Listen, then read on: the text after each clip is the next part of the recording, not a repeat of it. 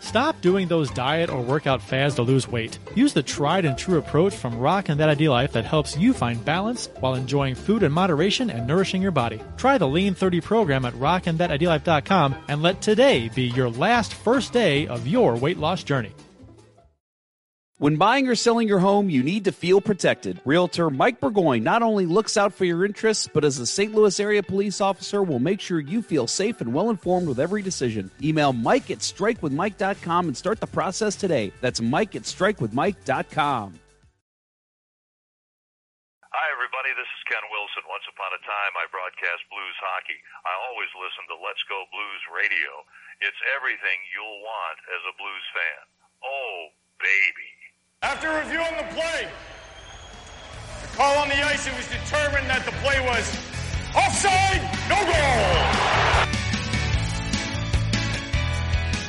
You do that, you go to the box, you know, uh, two minutes by yourself, and you feel same. So your sweetie finally comes to a game and you barely play. Is that more awkward than puberty, or is it pretty close? Your mitt looks like a boa constrictor unhinged its jaw in an effort to consume a combat submarine.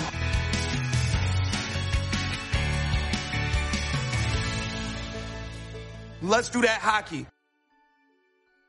Welcome to episode 11 of season 13. This is episode number 442 all time of the often imitated, never duplicated. The best way to spread Christmas cheer is singing loud for all to hear.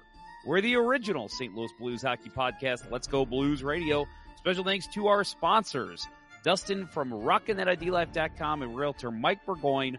You can email at mike at strikewithmike.com for proudly sponsoring the show.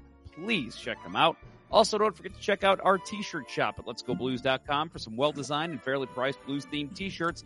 It's Wednesday, December 20th, and we're streaming live on YouTube, Facebook, Twitter, and apparently Instagram. Uh, I'm trying to get confirmation that that is the case, but uh, I don't know. We'll see. Uh, I guess others might tell us later. Uh, to interact with the show on social media, our handle on all social channels is LGB Radio. Just search for us and you'll find us. And if you haven't already done so, please like, follow, subscribe, ring the bell, buy a t-shirt from our shop, hire us as the coaching staff for your kids' hockey team, or do whatever you can do to help us out. I'm your host, Jeff Ponder, and I'm joined by Bill Day. Kurt Price is facing allegations, and producer Austin is busy screening Eyes Wide Shut 2 Electric Boogaloo. the agenda for tonight includes Jordan. I got you, Bill. the agenda for tonight includes Jordan Kyrou's comments about his former head coach and how the fans reacted, Drew Bannister's first few games behind the bench, another coach firing in the NHL, all that and more on this very merry episode of Let's Go Blues Radio. So, as I said, we're at least starting the show off without uh, Mr. Kirk Price. He may be joining us later, but I am joined by Bill. Bill, how's it going? You ready for uh, big holiday season this year? Um, getting there. Uh, it's yeah, was choring getting the house ready uh, right up until about ten minutes before start time here tonight. So, um, yeah, it, it's uh, it's in it's like a three week process in this house to get the house, you know, up to Julie's Christmas standards, which get higher and higher every year. So, lots of work, but we're we're almost there. Uh, I there's light at the end of the tunnel. I've just got like stray hair all over my Santa hat that I forgot to put on before the show started, but Mm. I just put it on, so we're good. But it is all over my face, and I'm I'm gonna have to go nuts uh, during the commercial break. Let's go ahead and take it now. I'm just Mm. kidding. Um, so uh, yeah, um, I got a funny story for you uh, for my evening. So okay, um, I won't ask you what bank you use, uh, but I'm going to go ahead and tell you what bank I use. Uh, my wife and I use U.S. Bank, and uh, I had a terrible experience tonight, um, but funny, worth mentioning on the show. Clearly, so uh, what happened was, I okay. For some reason, they've got these new ATMs, and they're they look state of the uh, top of the line, state of the art, good stuff. Um, but for whatever reason, and my wife says she doesn't have this problem. I cannot get it to take my deposits half the time.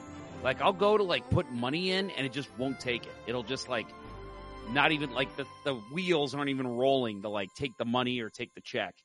And so it's annoying. It's frustrating. I usually have to go to like two or three just to get it to work. Well, tonight I was, uh, you know, I was outside. It was cold. It was, uh, it was windy. I had $240 cash that I was trying to put into my bank account. And I go to shove it in. It's not going in. Boom. Out pops my money and gust uh, wind comes, blows my $240 out of my hand and it starts it's I can see it just going across the parking lot. And I'm like, God. So I jump out of the car. There's three people behind me in line. They see me running after my money. I think I get it all. I put it in the car. I get out. I'm like, this effing thing. And I just take off. So then I go to another ATM and, uh, you know, I go inside of a Schnucks and I go to deposit it. I've only got $140. I'm like, oh, I lost one of the hundred dollar bills. And so I was furious. I was mad. If you follow me on Twitter, you probably saw me tweet at US Bank and how mad I was. So I ended up saying, you know what? It's it's probably a lost cause. I'm gonna drive back to the other ATM and I'm gonna look for that hundred dollars. So I drive back and I get I pull up right next like close to where the ATM's at, but there's people in line, so I'm not in front of the ATM but I'm parked right next to him. Which I thought after I did that, I'm like, that probably made him a little nervous. Like mm. that's not normally something people do.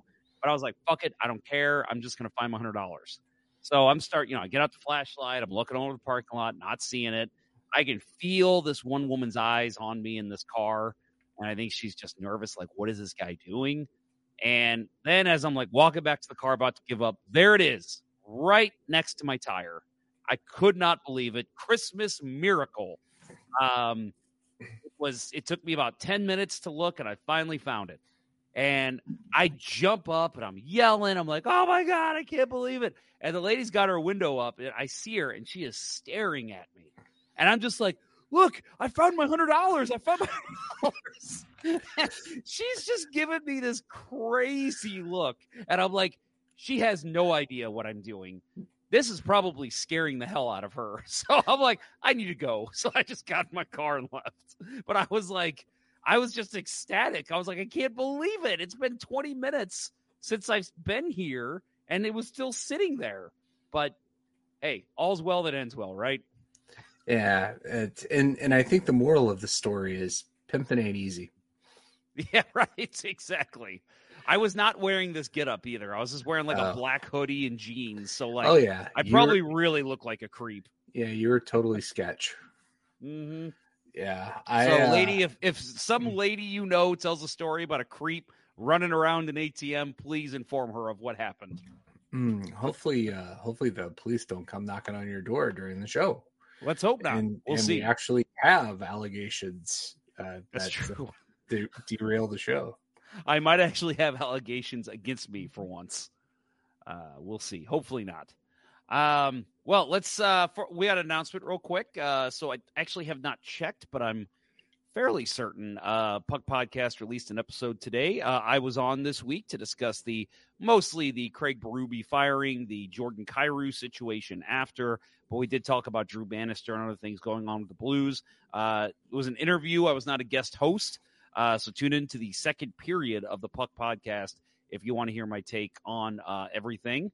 Uh, which it, I, I shouldn't say this, but it's kind of silly to do that because you're about to hear it anyway. So Right. if you want to hear it again, tune into the Puck podcast. Right. No, the it's it's a listener challenge. And so your the challenge is to see how many holes you can find in Ponder's story.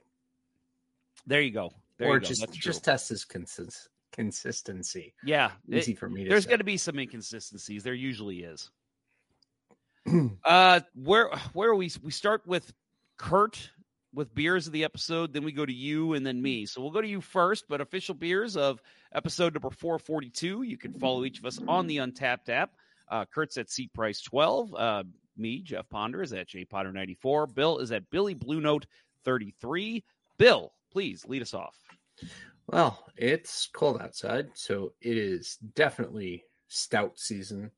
So I have the Rested Reserve. Uh, it is a very interesting sounding beer, double barrel aged wheated imperial stout uh, from those fuckers across the state in Kansas City, the not soccer capital of America. Um, no, our uh, Boulevard. I've had several. Uh, you you're probably drinking a Nutcracker. Um, so we have, uh, yeah, we have. We, we like we like us some Boulevard beer. So that's just, That's the best part of Kansas City. yeah. That and the uh, Mavericks. Have you been out to a Mavericks game out there? I've not. I've I've not been to a sporting event in KC. So you, but you've been to like a minor league hockey game before, I guess, right? I went to a River Otters game. Oh wow. Okay. So, Mhm. well, you know then uh, to a certain extent, minor league hockey is just a whole other experience. Mhm. It is so much fun. Uh, It's all fan thing- engagement. It is. It is. It's 100% get people in the building because that's how we make our money because they don't get the big TV contracts. So um, they do the the chuck a puck, which I love. I don't. I, I would imagine most rinks still do that, but yeah, River Otters used to, were big on that. Literally, you're throwing pucks on the ice in first intermission, and uh, you know, not real pucks, foam pucks, but you're trying to like hit certain targets. And uh, I think a lot of times it's just like the center face off dots and all that. But uh, you know, and then they got like the t-shirt cannon. I mean, it's just always so much fun. So Mavericks games are fun too, but definitely Boulevard is the best part of uh, Kansas City. And you are correct in your assumptions, sir, unless you uh, cheated and looked at X. I am drinking a Nutcracker tonight. Uh, Yeah. I figured uh, because I had one last week. I'm like, I don't normally double up, um, but I was like, you know, last show before Christmas, it's a fucking great beer. It's going to be off the shelves the minute Christmas hits. Might as well just go ahead and drink it. So, good beer. Again, favorite Christmas beer out there. Yeah, I uh, I polished off my uh, what became a five pack because I had a party foul coming in from the car and lost one Oh. of them. It was I blame I actually blame the packaging because it was uh, you know how Boulevard packages in boxes rather than you know carryable six pack things. Yeah, the box failed and uh, I dropped it and lost one of them. So, uh, but enjoyed the other five immensely. So. When uh when Shay was uh when my son was gosh he had just started walking.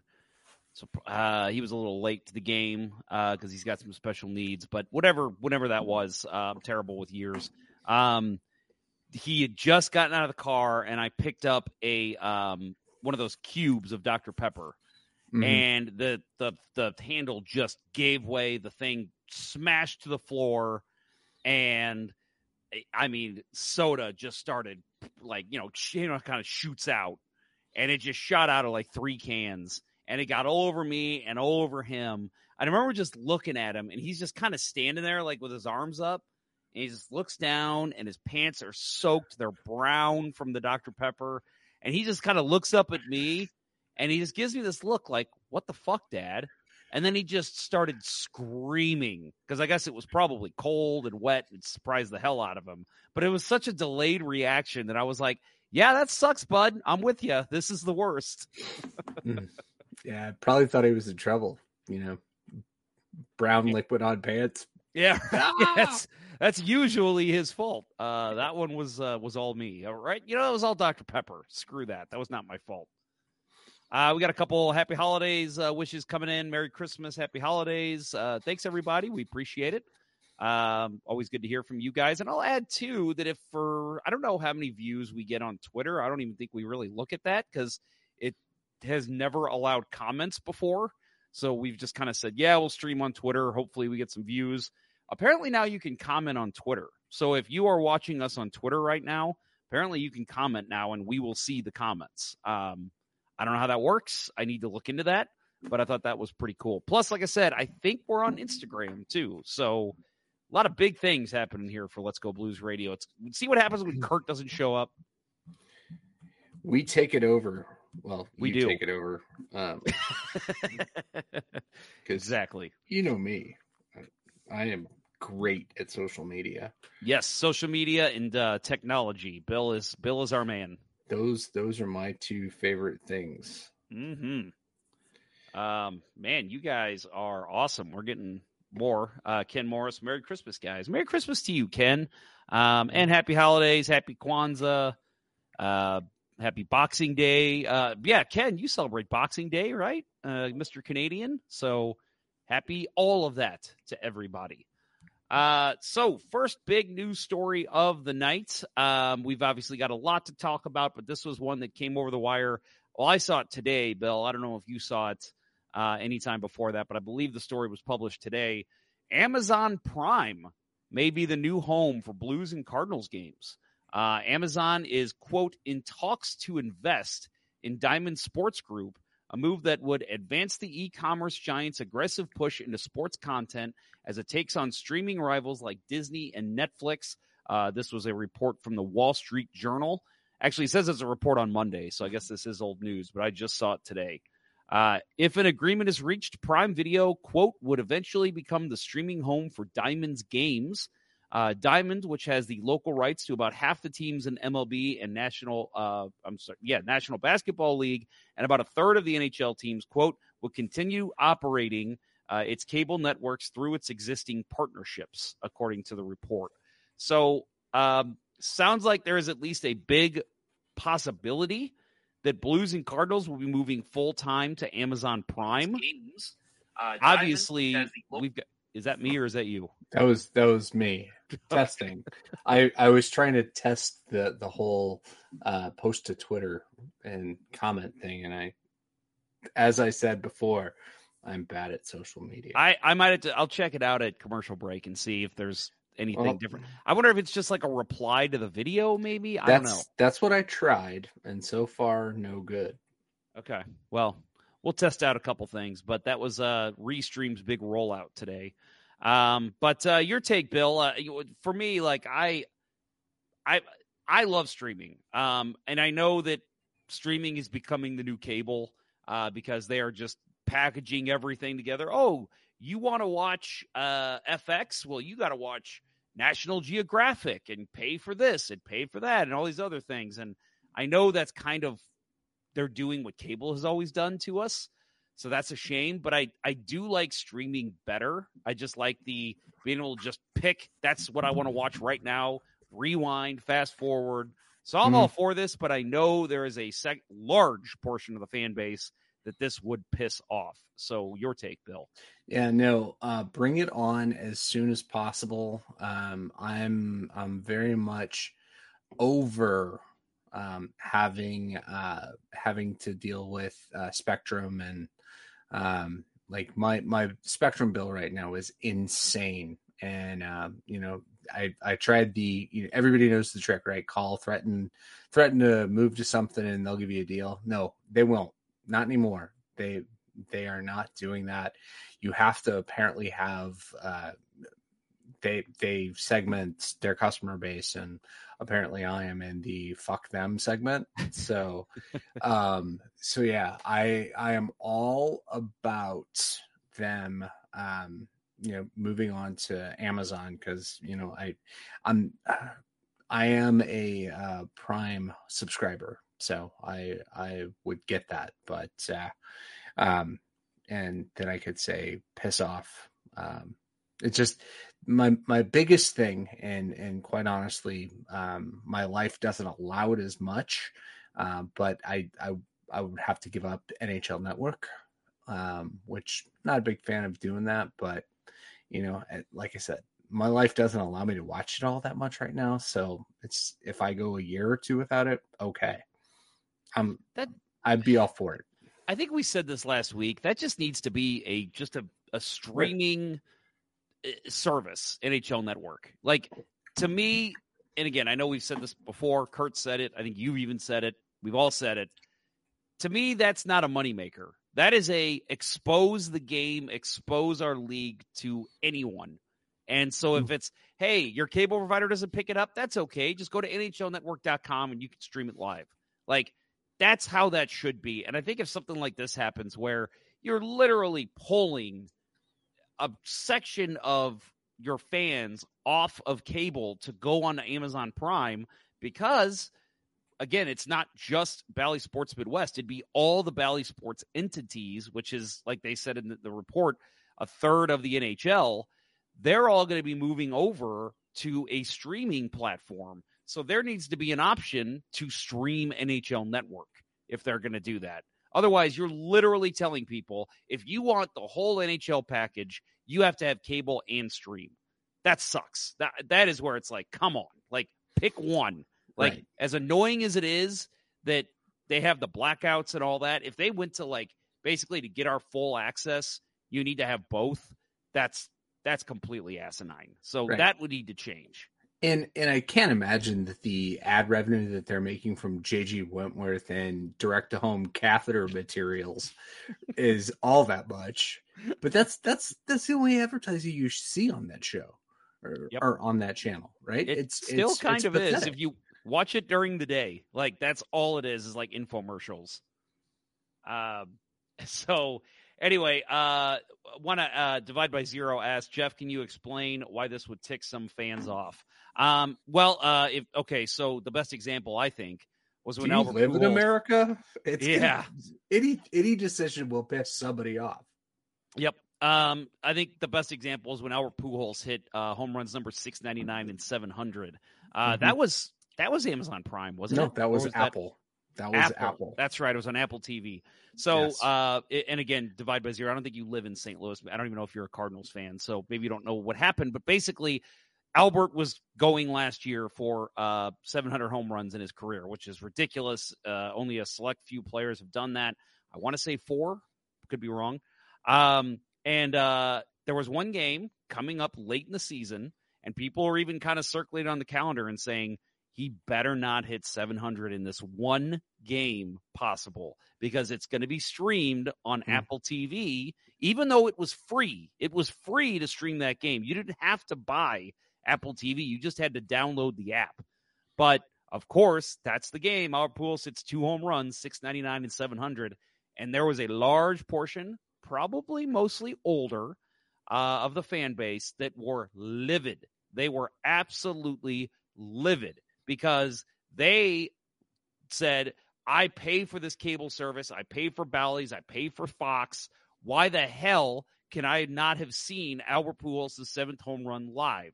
Again, that game in particular was silly because it was free. All you need to do is download the app. But you know how some people, sorry, Bill, how old people are with technology. hey, no, the the elderly one is not here yet. So yeah, that's true. That's true. and Um, I'm but anyway, sure he's I'm sure he's gonna have a word to say about it because he did at the time. Yes, yes, he did. Um, but no, I. That's why I think there's a lot of people who say they're just they're happy with cable, which cable's fine, uh, especially again with how streaming services have really kind of skyrocketed in price. Um, but I think there's a large portion of people who say I am keeping cable, I'm never going streaming, and so if they move Blues and Cardinals to streaming only, except for obviously like TNT and ESPN games, then that's going to piss off that section of the fan base. Um, it's unfortunate, but Bill, like you said, there's nothing you can do that won't piss people off nowadays. Yeah, it's it's it's the truth. And I'll tell you, my my my cable experience right now, I am paying Spectrum for the full cable th- experience, except I do it through streaming devices. So Mm. it's like the worst of both worlds. So I we're we're taking a hard look. We have way too many subscriptions. So if uh if I can downgrade and you know not have to carry a full thing of spectrum uh, while i have amazon prime streaming you know as a part of my amazon prime account uh, you better believe i will cut spectrum in a heartbeat Oh yeah, yeah. I I know a lot of people would. I actually, um, my mom. That's the only reason she held on to uh, uh, cable for so long was because she liked being able to get the Cardinals and Blues games for when me, my brother, and a bunch of people came over. Um, and, not even really for her, just for us, because she knew we enjoyed it. And so we finally talked her out of it. She's like, "Well, how am I going to get the Cardinals and Blues games?" And we're like, "Well, we can probably pull it up on our phone app and." and then stream it to your TV. And she's like, that's too difficult. So we finally talked her into it. This would actually, an old person, sorry, mom, if you're listening, this would make her happy because she did finally go to streaming. And she's like, I miss not being able, like, you know, she she missed all of the last season of Pujols, Molina, and, and last year with Wainwright. So, you know, this would make her happy. And like I said, it would make me happy. I like it. I like streaming. I think that is the future, even though they're kind of price gouging people a little bit now. I do think that's the way to go. So um, I'm all for it. We'll see what happens. There's plenty of time to go. It was announced the Cardinals will definitely be on Bally Sports Midwest um, all through the 2024 season. This sounds like this change might happen in September of next year. So that'll be right before the blue season starts. So uh, stay tuned to Let's Go Blues Radio because we will keep you updated on what happens if you have no idea. Like that? We make That's a my- good middleman. That's my uh, that's my radio voice right there. Stay tuned to Let's Go Blues Radio. Um, Bill, uh, we are we are hard up against a break. Uh, hard up against a break. Um, so we are going to uh, take a quick break here. Uh, you are listening to Jeff and Bill on Let's Go Blues Radio. When we get back, we will talk about everything blues, including Jordan Kyrou, Craig Berube fallout, uh, Drew Bannister behind the bench for the Blues, anything else that pops up over the last three games as well. Uh, again, you are listening to Jeff and Bill on Let's Go Blues Radio. We'll return after these messages.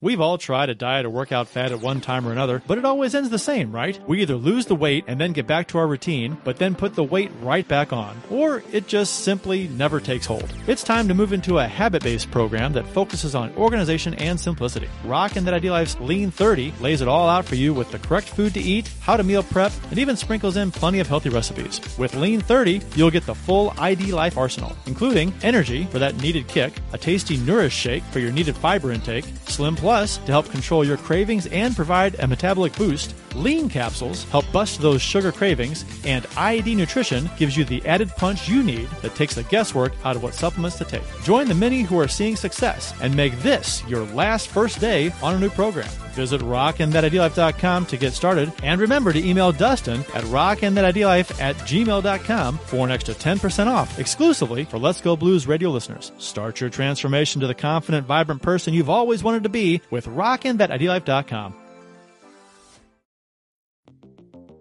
St. Louis hockey fans know how it takes a reliable captain and a team of hard workers to achieve major goals. As a police officer and a hockey player, realtor Mike Burgoyne would wear the C in any situation. As a leader in the home buying or selling process, Mike has surrounded himself with a team of trustworthy inspectors, lenders, and escrow officers that work together more cohesively than Hall & Oates. And as a member of many teams in his life, Mike knows the service our first responders, veterans, nurses, teachers, and yes, even you Let's Go Blues Radio listeners provide the community, so he offers special rates to those individuals. Find the value in Mike's leadership and teamwork today by emailing him at mike at strikewithmike.com or calling 314-753-4060. He'll work closely with you and only show you the homes that match your goals. That email again is mike at strikewithmike.com or call him at 314-753-4060 and succeed with your new teammate today. Buddy, where's the spatula? Okay, kids, let's go. There's just one place to go for all your spatula needs. Spatula City! Spatula City! A giant warehouse of spatulas for every occasion. Thousands to choose from in every shape, size, and color. And because we eliminate the middleman, we can sell all our spatulas factory direct to you. Where do you go when you want to buy name brand spatulas at a fraction of retail cost? Spatula City! Spatula City! And this weekend only, take advantage of our special liquidation sale. Buy nine spatulas, get the tenth one for just one penny. Don't forget, they make great Christmas presents. And what better way to say I love you than with the gift of a spatula? Spatula City! Spatula City! Hello, this is Cy Greenbloom, president of Spatula City. I like their spatulas so much, I bought the company. Spatula City, seven locations. We're in the yellow pages under spatulas. My, where did you get that lovely spatula? Spatula City, we sell spatulas, and that's all. And now back to Let's Go Blues Radio, the longest running St. Louis Blues podcast with Pri- Pri- Price, Ponder, and Day. Well, I looked on uh, Twitter and Instagram, and uh, yeah, I I don't know how to comment on Twitter, and I don't see us live on Instagram, so We probably might take a haven't- little refiguring. Right. We probably haven't paid the right fee to Elon to get uh, Oh. comments to come through. And That's uh, what it is. Who knows? Who knows about Instagram? Uh, yeah, I, would, I don't know. I would Uh, wonder if if we're like if we're streaming on Instagram, does that also then spill over onto Threads? Ooh, that. Oh my goodness, who knows? I have no idea. Hmm. Uh, possibly. I don't know. And- and Uh, you we see, don't. I I rely on you since I am bad at social media to know these things. I will pop over there very soon and take a look, but uh, I have no idea. Um, I, I just have no idea. Good lord. Um, there's a very attractive woman on my television set. Are you watching the Sorry. It's, Yes. it's it's just an eczema commercial. Oh, okay. That's all it is. All right. Good to know. Um, all right. So, folks, uh, we will start off here talking about pretty much what I think everybody thought we would talk about, especially if you saw the title of the show. Which, uh, by the way, did you see Matthew Carpenter's uh, comment here on Facebook? Uh, I don't know if it'll display the whole thing here. No, it will not. Um, so if you're uh, just living under a rock and you didn't look at the name of the show, I decided to have a little fun with it. I called it "Do Date or Dump: Kyrou, Armstrong, or Berube," uh, and uh, he's he actually answered here. I haven't listened yet here, but are mine. Uh, I haven't listened yet, but here are mine. Dump Kyrou. Anyone 25 years old and cries being booed for poor, poor play is as soft as a baby's butt. You can't be a competitive athlete and be that soft. Date Armstrong. He has made a lot of mistakes lately, but his track record says he can fix this mess. I still have faith. Do Berube. A good coach got fired because of a roster he didn't construct that is just plain flawed. It has some good pieces, but it just doesn't mesh. Uh, thank you for answering the fun little question. Bill, you have thoughts on do date or dump? Um, no, no, no. I'll just I I would just get myself in trouble. Um, I'll Hmm. say do Kyrou, uh, date Berube, and dump Armstrong. No, I so I'll I would say I would I would do Kyrou, young and hot. Yeah, right. He's got moves on the rink. Maybe he's got rooms in bed or moves in bed. Um, dump Ruby because uh, coaches get stale. And yeah, uh, that's true. yeah, and date Armstrong because he's going to be around a while. Yeah, that's true. That's a good point. GM for life, baby. And I think we just lost all of our listeners. um, all right. So at let's least talk. at least those that were on Twitter. Yeah, right. Yeah, right. Because they tried to comment, they couldn't. Yeah. Uh, so let's talk about it, guys. Jordan Kyrou's comments about Jor- or about Craig Berube firing, uh, and he got some backlash from fans for it, which we will discuss. So, again, for those of you who maybe uh, are unaware with what happened in this situation, if uh, you've been turned off from Blues hockey in the past week, uh, so again, as you know, uh, Craig Berube was let go uh, at the end of the Red Wings game last Tuesday, uh, Wednesday. Before, I'm sorry, Thursday before the Blues took on the Ottawa Senators. Jeremy Rutherford, friend of the show, asked Kyrou on his relationship with Craig Berube, and his quote was, I've got no comment. He's not my coach anymore. Uh, he did go on to speak about Drew Bannister, the uh, interim head coach, and did make comments about how he's looking to make a fresh start, get their culture back, things like that. But uh, obviously, this was the context we were given. Um, I, we'll talk more about uh, what Rutherford said later and, and all that. But uh, that was what came out on uh, Thursday. Uh, yes, Thursday. Um, so that the game the game goes on that night. Uh, so the fans, uh, first of all, okay, let me just say this. So I don't know if you saw the video. Our friend Brandy Capone found it. Um, so Doug Armstrong, uh, they showed the press conference at Enterprise Center for Doug Armstrong announcing Craig Berube's firing, uh, and he was lit up with boos. I mean, Kyrou got it bad. I thought Armstrong's was even worse, and there were less people in the the bowl than because I, pregame. Yeah, it was pregame, and it was louder than anything Kyrou heard. I mean, it was it was deafening. Um, and I just thought, what was the in-game crew thinking? Uh, why would they show that before the game? Um, if you pay attention to, and I know social media might just be a fraction of the audience, but if you judge by social media, there's a good portion of Blues fans who are pissed off about this firing. He's your only Stanley Cup winning coach. Why did you show that press conference?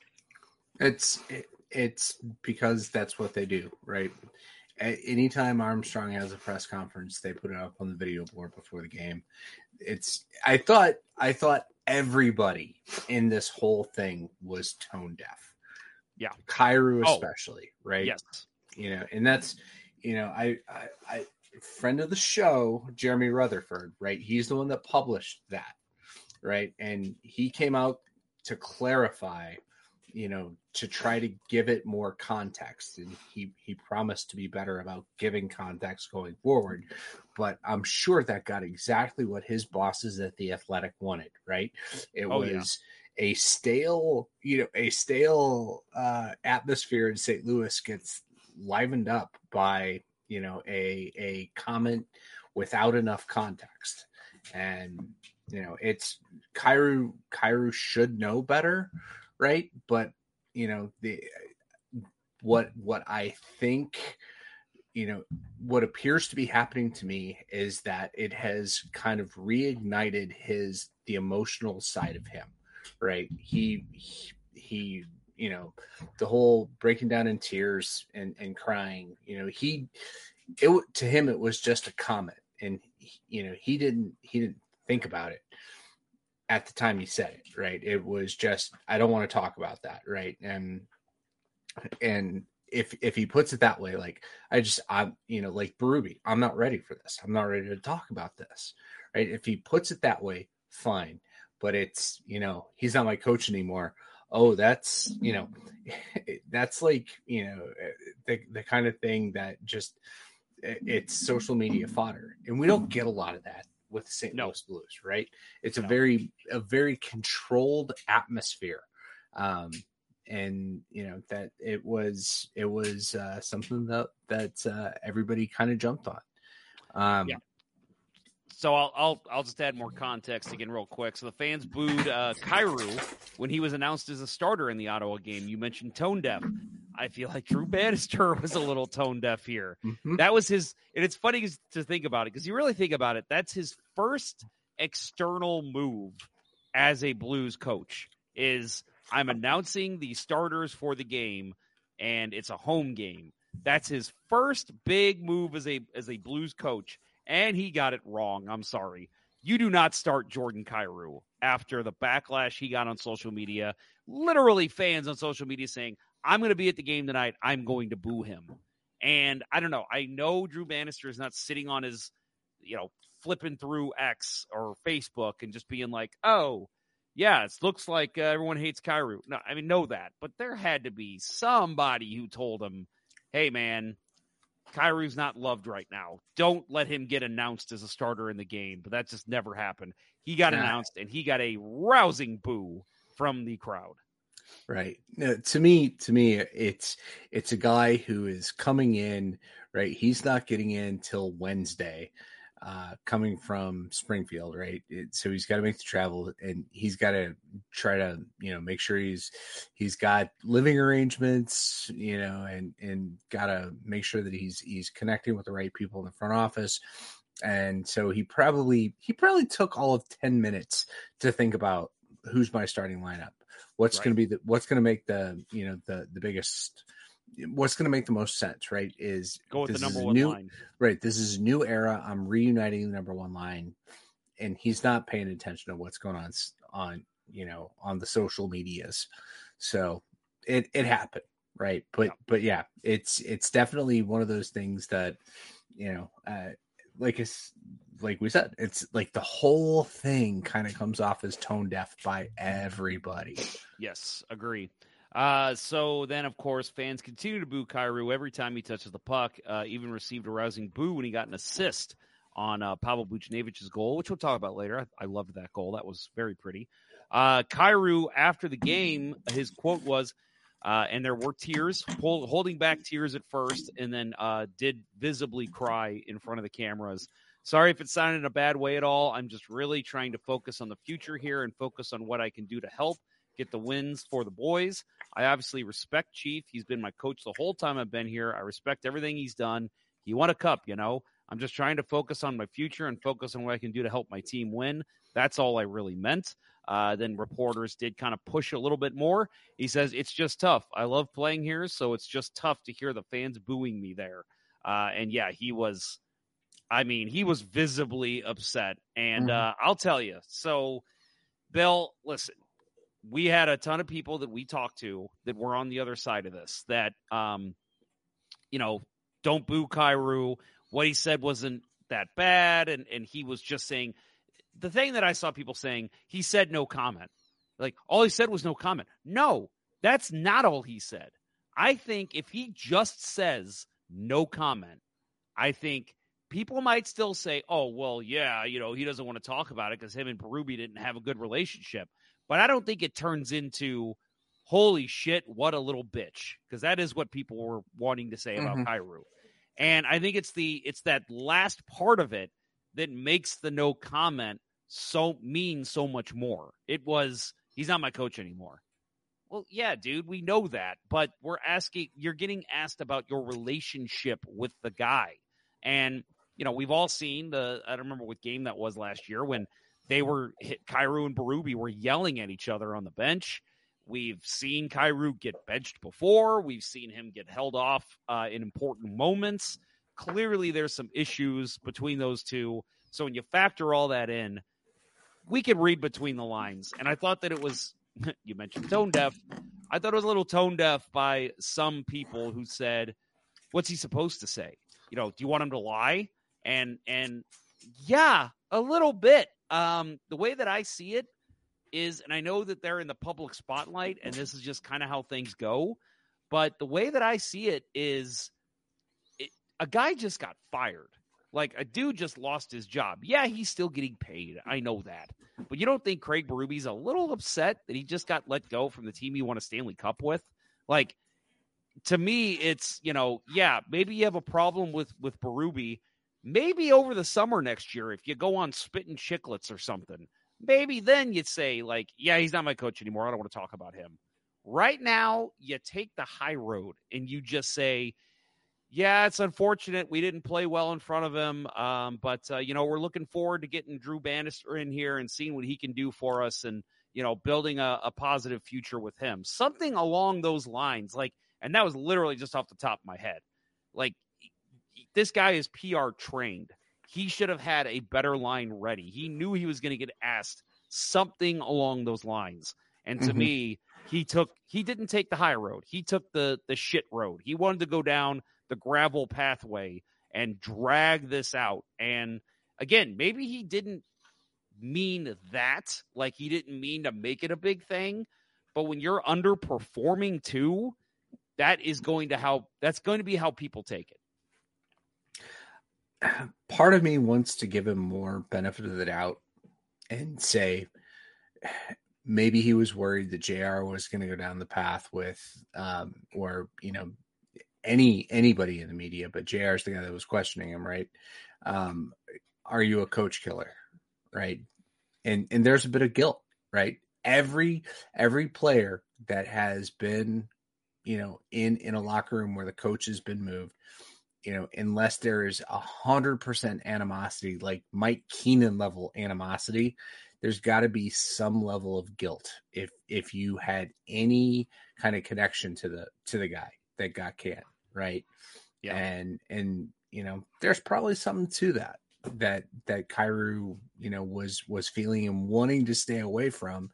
And yeah, but yeah, my hope, my hope for this whole thing is that this is going to trigger the maturation process for him to get into to high gear because that's my biggest knock on the guy right he is he's been in this league for long enough now he needs to be more mature and if there's anything to say from his play since that happened he's got a fire lit right now Yep. And and I'll say I think that it's funny because um so okay, I'll just go ahead and mention him by name.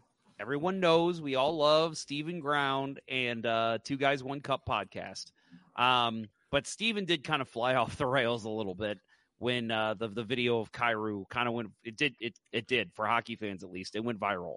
Uh everyone saw it. Uh they mentioned it on Spittin' Chiclets. I saw the reporters talking about it. Um so that that video went viral of him afterward crying um, on camera. And I know Steven, and again, he's not the only one, but a bunch of people were like, look what you did. You pissed off a potential superstar. He's going to want out. Are you fucking happy? You bunch of assholes. Like, those were almost, almost exact quotes from Steven. Um, I got to say, I think this is the reaction people wanted. This is the reaction I wanted. I wanted him to hear the boos. And I'm and listen, I'm not I wasn't at the game. People I, I got asked on the Puck podcast if I were there, would I have booed Kyrou? That's a tough question to answer. I think I might have for for the for the starting lineup. Uh but I think after that I would have let it go. But um because uh, I did I didn't appreciate that comment to be honest. I, I didn't at all. I thought that was again taking the low road. Um, but yeah, I, I think that's the reaction we all wanted. I think it was, yeah, he heard him. It struck a chord with him. And now it's a learning process for him. It's okay.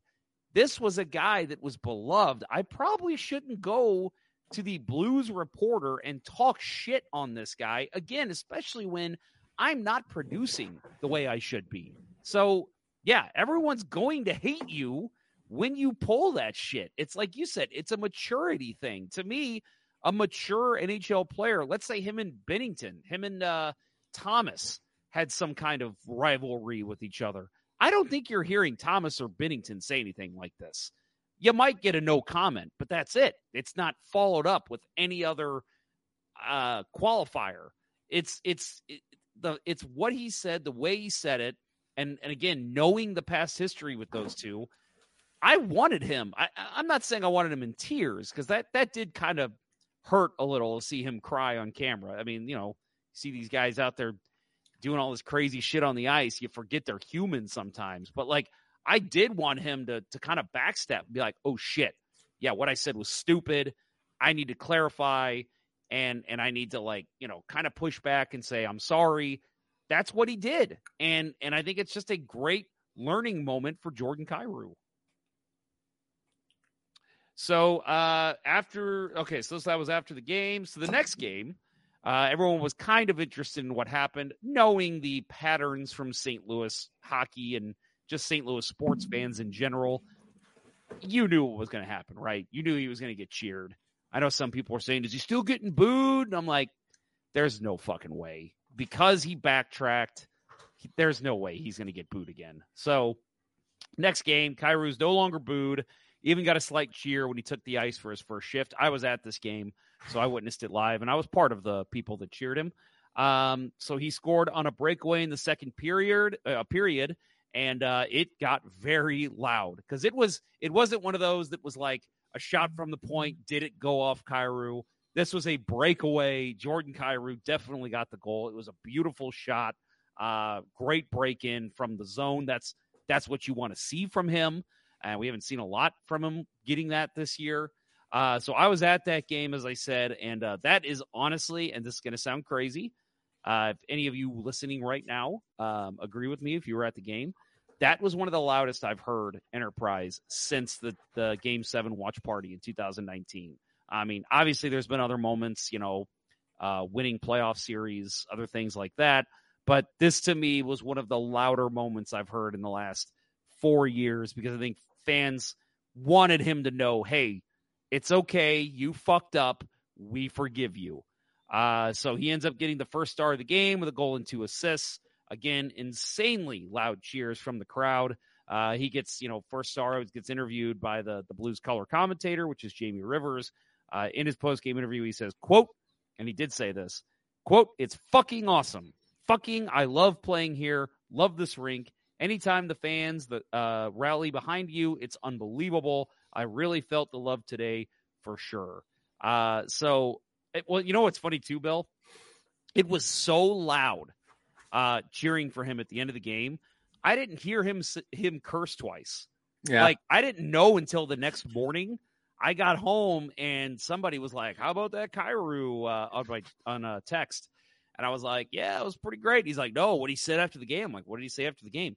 You were there. You didn't hear him, and I'm like, "No, it was too loud." All I heard him, all I heard him say was, "I love playing here." That was the only thing Mm-hmm. I could make out. So yeah, I didn't even know. That's how loud it was in that arena. Yeah, no, it, it's uh, I I I mentioned this before uh, before the show. It uh, Bally's didn't bleep it, right? It's they both times, and and you could tell how loud it was, like that they probably didn't pick up the first time he said it. They probably should have got the second one, but uh, yeah, it was uh, it was pretty awesome to see. Um, you know, and and I, you know, I I I uh, I was out uh, Saturday night and I didn't watch it until Sunday morning. Um, actually, I watched it in pieces. So I watched half of it Sunday and half of it Tuesday. After after the Tampa game, I went back and finished it. But um, yeah, so I was I actually watched Kyrou's comments last night after the Tampa game. Um, and uh, yeah, as as we get to the Tampa game, uh, it'll be obvious that I didn't didn't do anything but watch that game on fast forward and i hope i hope the rest of you did the same thing because Yeah, no, no need to watch anymore. it was awesome or that Yeah. was awful Yep. Um, so uh, the Baked Beaver says his emotions were definitely real when he was breaking down, but he needs to show up like 10 games ago. Uh, and uh, he adds, I felt compassion towards his tears, but mostly I hope it humbled him. Uh, and I, uh, yeah, I was, I'm 100% with you. Um, again, I, I, so actually, right after the game ended, um, I took my nephew to see the Marvels, and I was sitting in the theater. It's kind of similar to last week when I was laying in bed when Berube got fired. I'm sitting in the theater, and I just my phone just vibrate, vibrate, vibrate, vibrate. I'm like, what the hell? So I finally just like, there's nobody else in the theater. It was just me and him. And so I was like, ah, fuck it, I'll pull my phone out. And I looked, and yeah, I saw like, holy shit, Kyrou's interview, blah blah blah. Oh my god, he was crying, and and so I'm like, oh man, and uh, I couldn't wait till the end of the movie to like, I went out, went to the bathroom and watched it while I'm standing at the urinal, and I'm like, holy shit, and I was, I kind of. Again, I, it- this sounds mean. This is just kind of my reaction to a lot of things. I kind of laughed because I was just like, "Oh, oh man!" Like I was. It's kind of like in disbelief. Like, man, it got him that bad. Like that's how upset he was. And and let's face it. And I'm not saying I blame the media at all. Um, but the media they were kind of pushing him. They they kind of wanted to get more out of him. And I think him just continuing to have to answer those questions, it just started welling up in his eyes, and you know it happened. But yeah, I was. Uh, I actually felt I felt bad. I was blown away, and I was happy because I thought, good for you, man. You know you made a mistake. And then again, like I said, I was excited because I'm like, man, I got tickets Saturday night. We're gonna cheer him. It's gonna be a great moment if he scores. And man, if he gets one of the stars of the game, it all came true. You know, I mean, I think either way with him scoring that goal, even if that's the only point on the night, I think the Blues are purposely giving him first star of the game because it's like, let's get him that interview. But um, I I loved it. I thought everything about that game he played. That was one of his better games of the season.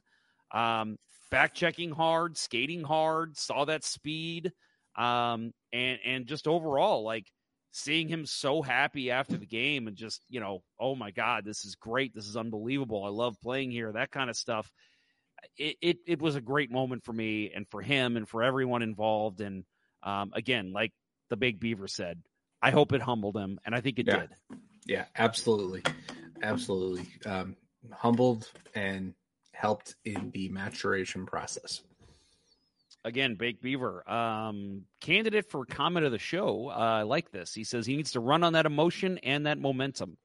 Agree 100%. Uh, so, uh, yeah, so talking about these games, moving on a little bit from the Kyrou uh, and Berube aftermath.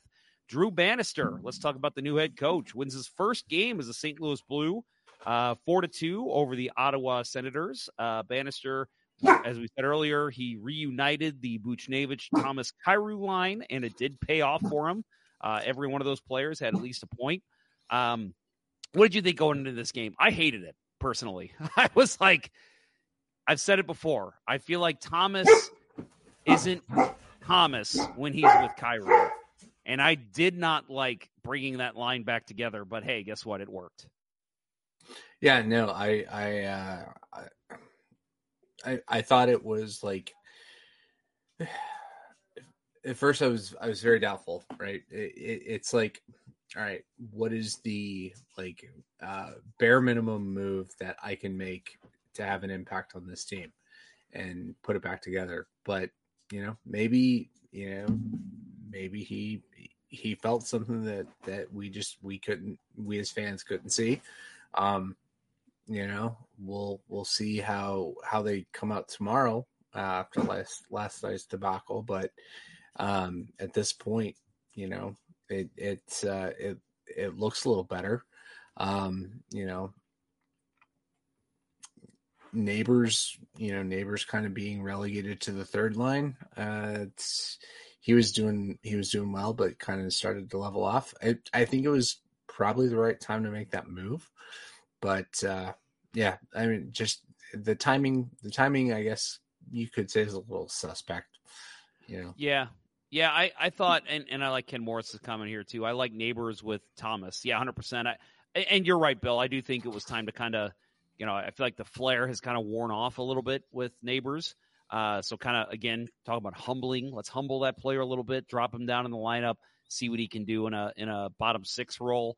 Um, but it, it, was I just thought it was funny looking at the lineup. It was very similar to what we saw opening night. It was kind of like, all right, we're resetting. Let's let's get back to where we thought we would be on opening night. And uh, you know, you saw that with the first and second line mostly. Obviously, Hugh McGing was in there and uh, mm-hmm. Jakub Vrana is no longer with the team. Mackenzie MacEachern's up, but still, I thought the lineup was very similar to that, including the defense. And I was like, "Oh, Bannister uh, thinks this is what's going to work for him." And hey, it again, it it credit to him, it did pay off. Blues uh, played a pretty good game that night.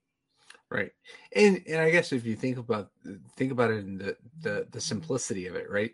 Let's reset to to how it was at the beginning but now instead of Vrana, who wasn't cutting the mustard, you got an energy guy who's bringing it every shift in Hugh McGing, and yeah.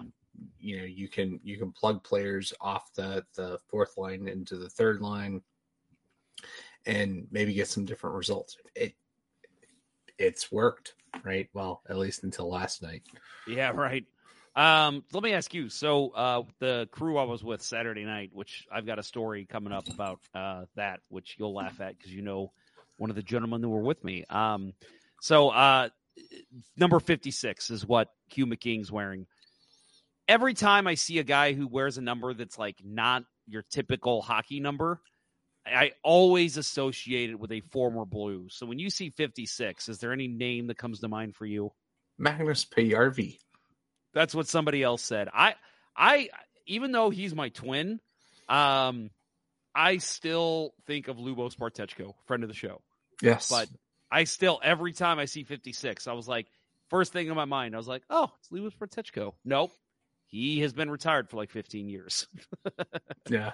And it feels like Magnus Paajarvi should have been retired for 15 years. Probably, yeah. Yeah. He should be he should be playing on uh, my H and A team with me. Yeah, uh, I mean, anytime you want to play, give me a call. Right, unless the Blues have the Wild in the first round, then we want him out there. Exactly. Yeah, that's why you come back to St. Louis. That way, if the Blues play the Wild, they can just sign you to like a I don't know seven game contract. Uh, so again, Mackenzie MacEachern makes his season debut for the Blues. Uh, again, he was not with the Blues organization the last couple years, but he comes back this year. Started in Springfield. He played in eight minutes and 48 seconds and had four hits. Um, I don't remember all four of his hits, but I do remember one behind the net, and uh, it was a pretty big hit. And I thought, you know, if that's the energy we're getting from Mc- MacEachern every single night, I welcome it. But uh, it just felt like when he was an everyday player, that kind of play just tailed off, and we just didn't see it as much. So uh, he did continue to play, so we'll see if we mention him the rest of the way. But um, I don't know. Did you even notice MacEachern out there uh, when you watched uh, parts of this game?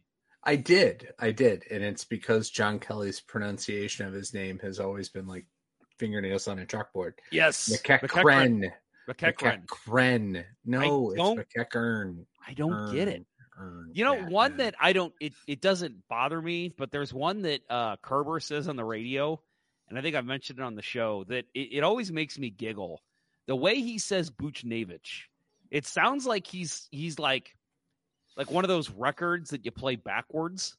Because it, it's it's like Buchnevich, and it's like what?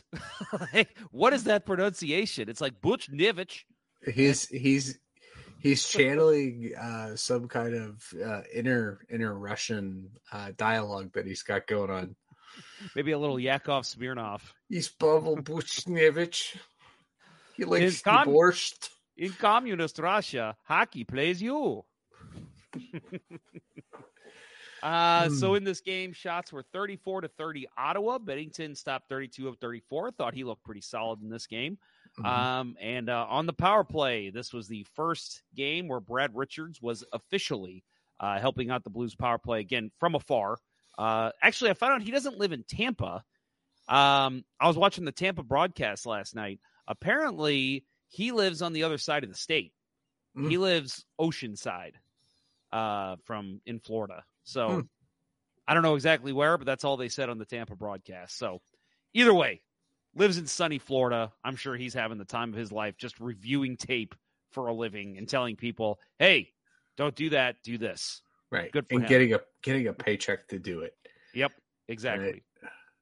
Um, so uh, yeah, 0 for three in this game. Um, obviously, Richards was hired uh very very recently, so I'm sure not much input in this game yet. Uh, Ottawa went 0 for two on the power play. So uh, Drew Bannister keeps his winning percentage at a thousand percent. I mean, my God, best coach in Blues history so far. Uh, they win this one four to three over Dallas in overtime. Um, one fun note uh, going into this game: the Stars signed uh, the Blues uh, emergency backup Joe O'Brien to an amateur tryout agreement to serve as the emergency backup uh, behind Scott Wedgewood after Jake Oettinger left in the first period Friday uh, with a lower body injury against uh, actually against Ottawa. Um, so, and this was due to salary cap issues. Mhm. Uh, Bill, I want to. We I don't know. We might have talked about this before. We've had so many damn shows. I can't remember. Um, I don't get me wrong. I love the emergency backup thing. I hope that never goes away. I know some people have said they need to have like a third goalie always there on the payroll, whatever. I I love it. I think it's great. But this is a situation that I hate it. Because to me, this wasn't a oh, Jake Oettinger got hurt in pregame and we can't get a goalie here. This is Mm. a our salary cap is fucked. Mhm. So we have to sign this guy and basically not pay him. And to me, I think that's bullshit. I think this should be an emergency. uh, They literally call it an emergency situation. In an Mhm. emergency situation, you should be able to go over the cap, or I don't know. Uh, there should be some kind of rule, and I'm not. Uh, I'm not a CBA specialist, but to where they could at least call in one of their AHL goalies, or if they have to, even get somebody from the ECHL or something to get like an actual professional goalie as your backup. Because just imagine Scott Wedgewood gets hit hurt in warmups. You got a you got a guy that's a blue season ticket holder as your goal your starting goalie.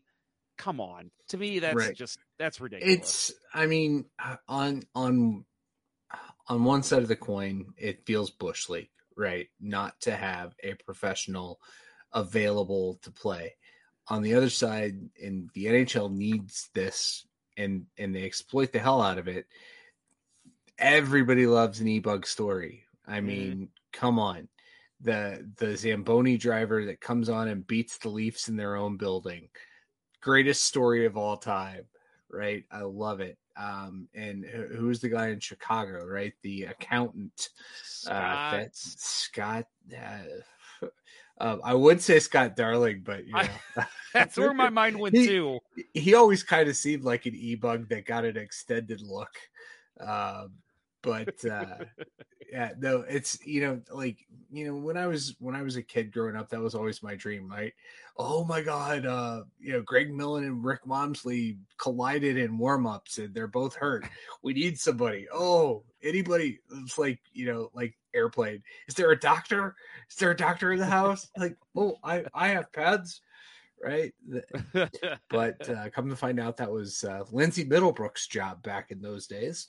Uh, former former NHL goalie Lindsay Middlebrook and season ticket holder and all that. Uh, but um, you know the- the I I you know the I will never tire. Um, Kurt Kurt succeeded from the allegations. Um, Yes.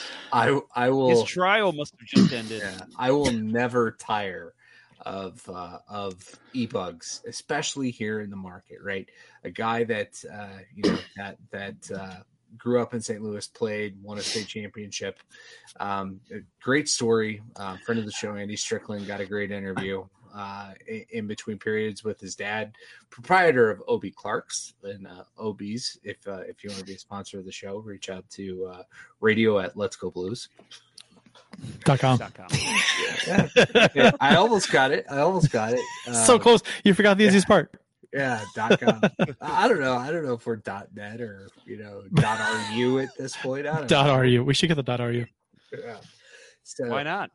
But yeah, um, I, and I found out like half of half of my work group went to Ob Clark's yesterday, just out of the blue. I'm like, man, and and I wasn't in the office. I would have been there in a heartbeat to shake that. I was gonna say hand. they went without you, Yeah. but I get that. Yeah. Okay. I I would have I would have been there shaking shaking his hand. That was that's my favorite thing, right? He he wakes up in the morning, goes goes into the family restaurant, and is uh, you know schlepping kegs, and uh, gets call and shows up and is dressed in a Dallas Stars uniform that night. It's it's an amazing story. Don't know No, don't all- know I hope they- I hope- where that happens. I mean, I hope that now maybe he's, you know, I'm sure he's going to have something special with that jersey because he gets to keep it. But I hope they hang, eh, or maybe they buy another one and hang that jersey in OB Clark's. That'd be incredible. Yeah, absolutely. Uh, Mr. Price, how you doing tonight, sir? I'm here. You guys uh, started already? My gosh. I'm, o- I'm Yeah. only, I'm only just just about five minutes ago. I'm only an hour Yeah, and yeah. minutes late. We're on uh, beers of the episode now, Ah, so nice. uh, Good. I it just in time. No, uh, let me ask you, Kurt. Yep. So I just asked Bill this question. I don't know if you heard it, but um, with this this specific situation with Joe O'Brien in goal, um, I don't. I, I love the e-bug story, and it's great, and I hope that it goes on forever. But with this being a not a Jake Oettinger got hurt before the game, we need somebody. This is a salary cap. We can't have a goalie here. I hate that rule. I think there, I think the NHL needs to find a way to say, yeah, you're going to be over the cap tonight or whatever, but there should be a professional ready. Because if Scott Wedgewood gets hurt in warmups, you're starting some fucking kid who's sitting in the stands uh, as your e bug. Hmm. Like that's that to me is crazy. No, it- What are your thoughts? And let me let me clarify i never got to that point but to me that's it's on the players association to get this negotiated into the next cba Yeah, I agree. Why why couldn't they not dress someone else to be cap? They were over the cap. I, I know to be to be cap So compliant. Basically, so saying dress 17 Yeah. skaters instead. Yeah, I mean, Yeah. the, the league should say if it's a salary cap issue, you have to have two goalies. You have to. They they, they could that that- they could write that in, and and I love the e-bug situation too, but in this particular case, it does seem strange that they couldn't finagle their roster in some other way to get that second goalie on the on the. It seems like a really clever way because you know chances are your starter's not going to get hurt, right? Right. So, the e bug won't come into play. Chances are. So you know you can Yeah, I mean, the if cap it's a way. situation, if it's a situation where he's getting lit up, it's like, who cares? He needs to stay. Wedgewood staying in. You know, it's eight to one. We don't care. But in a situation where it's like, holy shit, we have to play this guy. Like we don't have a choice. Otherwise, we'll skate six. Yeah, there needs to be something on the books. I I know that it's because the the I think who I think everyone on the 23 man roster would have to go through waivers to get sent down to bring up a goalie. That's why they didn't want to do it. I get that to a certain extent, but it's like, man, uh, there's got to be something you can do. That's the that's the team's fault for being over the cap. That's their own problem. I I don't, you know what I mean. I mean, other teams deal with this. They don't have to go jump through this hoop. I mean, if you're over the cap, you're over the cap. Fuck it. You, you, you know. Uh, now there's no rule for from the league saying you have to have two goalies. I guess. Uh, so you bring in the e bug. I mean, it was clever. It was a clever way to get around the, the, the cap issue, but it was risky, but clever. Um, but again, they made this bed, you know, that they that they were in. So they, the teams that are over the cap that have to in a game and have to go, you know, uh, shorter forward or whatever. We see we've seen that a lot actually. You know, that's their own fault. There- There's no. I don't feel sorry for teams that have that happen to them whatsoever, because that's their own doing. Yep, I agree with that. I, I get that to a, yeah, I get that. I just yeah, and, and maybe that's what it is. Maybe what you said is right. That it's just you can't play if you don't have two goalies. Like so, you have to put someone through waivers, or Right. You know, If it's a cap you issue. have to figure it out. If it's a cap issue, Yeah. if it's an injury issue, and they just can't get a guy there in time, but then, Exactly. yeah, and then you have teams say, "Oh, well, he's hurt and he can't play," so that's how we get around the cap. Oh, then how do you prove he's hurt?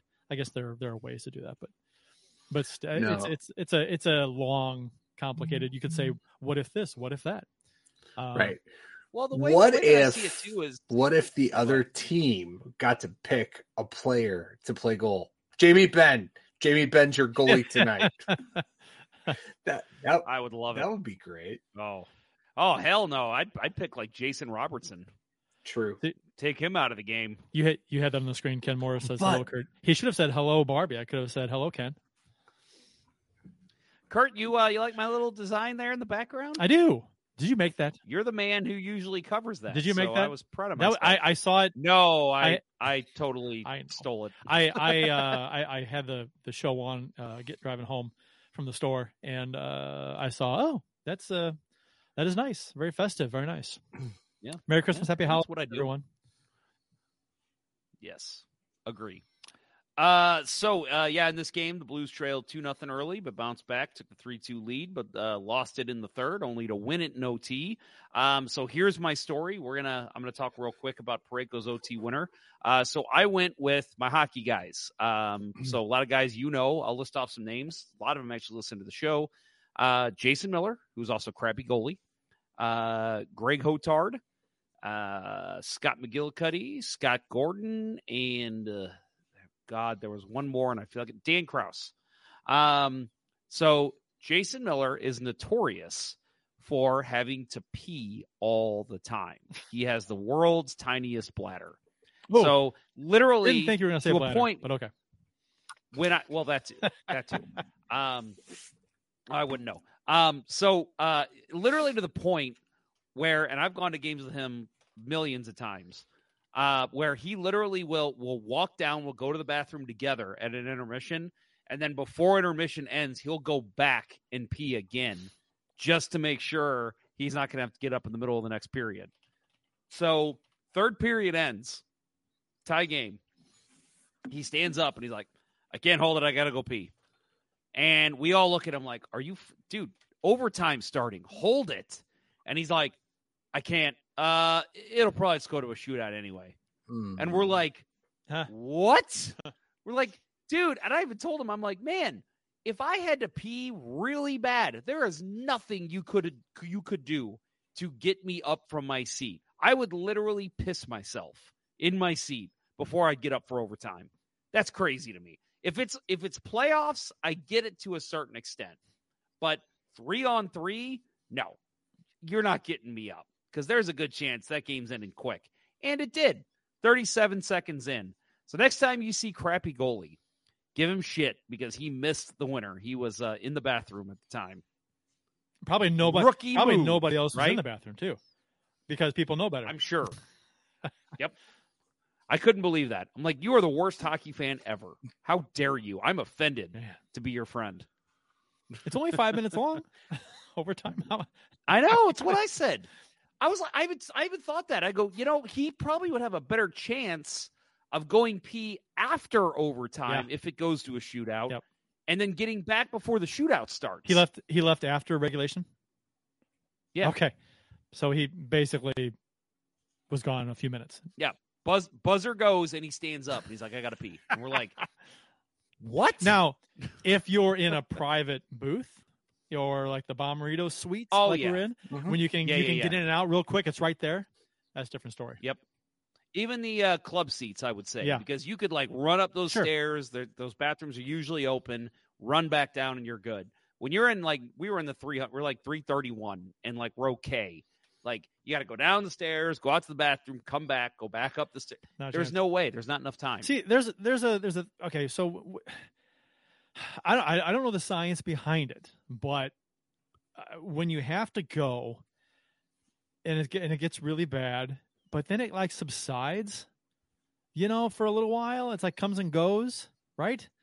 So it's like I, maybe maybe that's a individual bladder thing, but for whatever reason, and I think this is true with most people, that if you if you hold it and you don't go for a while, it kind of subsides and goes away for a little bit, then it comes back with a force later. But uh, you know, it comes in waves, m- more It's, more or less. it's the same with number Yeah, two. oh yeah, number two agree. especially. There, you can hold Yeah. you can hold number two for weeks. There's there's a great Seinfeld episode about that. well, th- there's Kramer actu- missing his chance. There's a true story about a guy who was arrested, swallowed some drugs or something, and they and they were waiting for him to pass the drugs, and uh, he refused to crap, and he they had him in jail for like a month, and he refused to crap for a month, and they finally just let him go. Oh God. They say your body You can you're- die from you, that. You can you can, but it takes a long time apparently. Yeah. Well, yeah. Apparently, this guy has intestinal fortitude. Woo. Maybe that's where that term comes from. Yeah. It's a great point.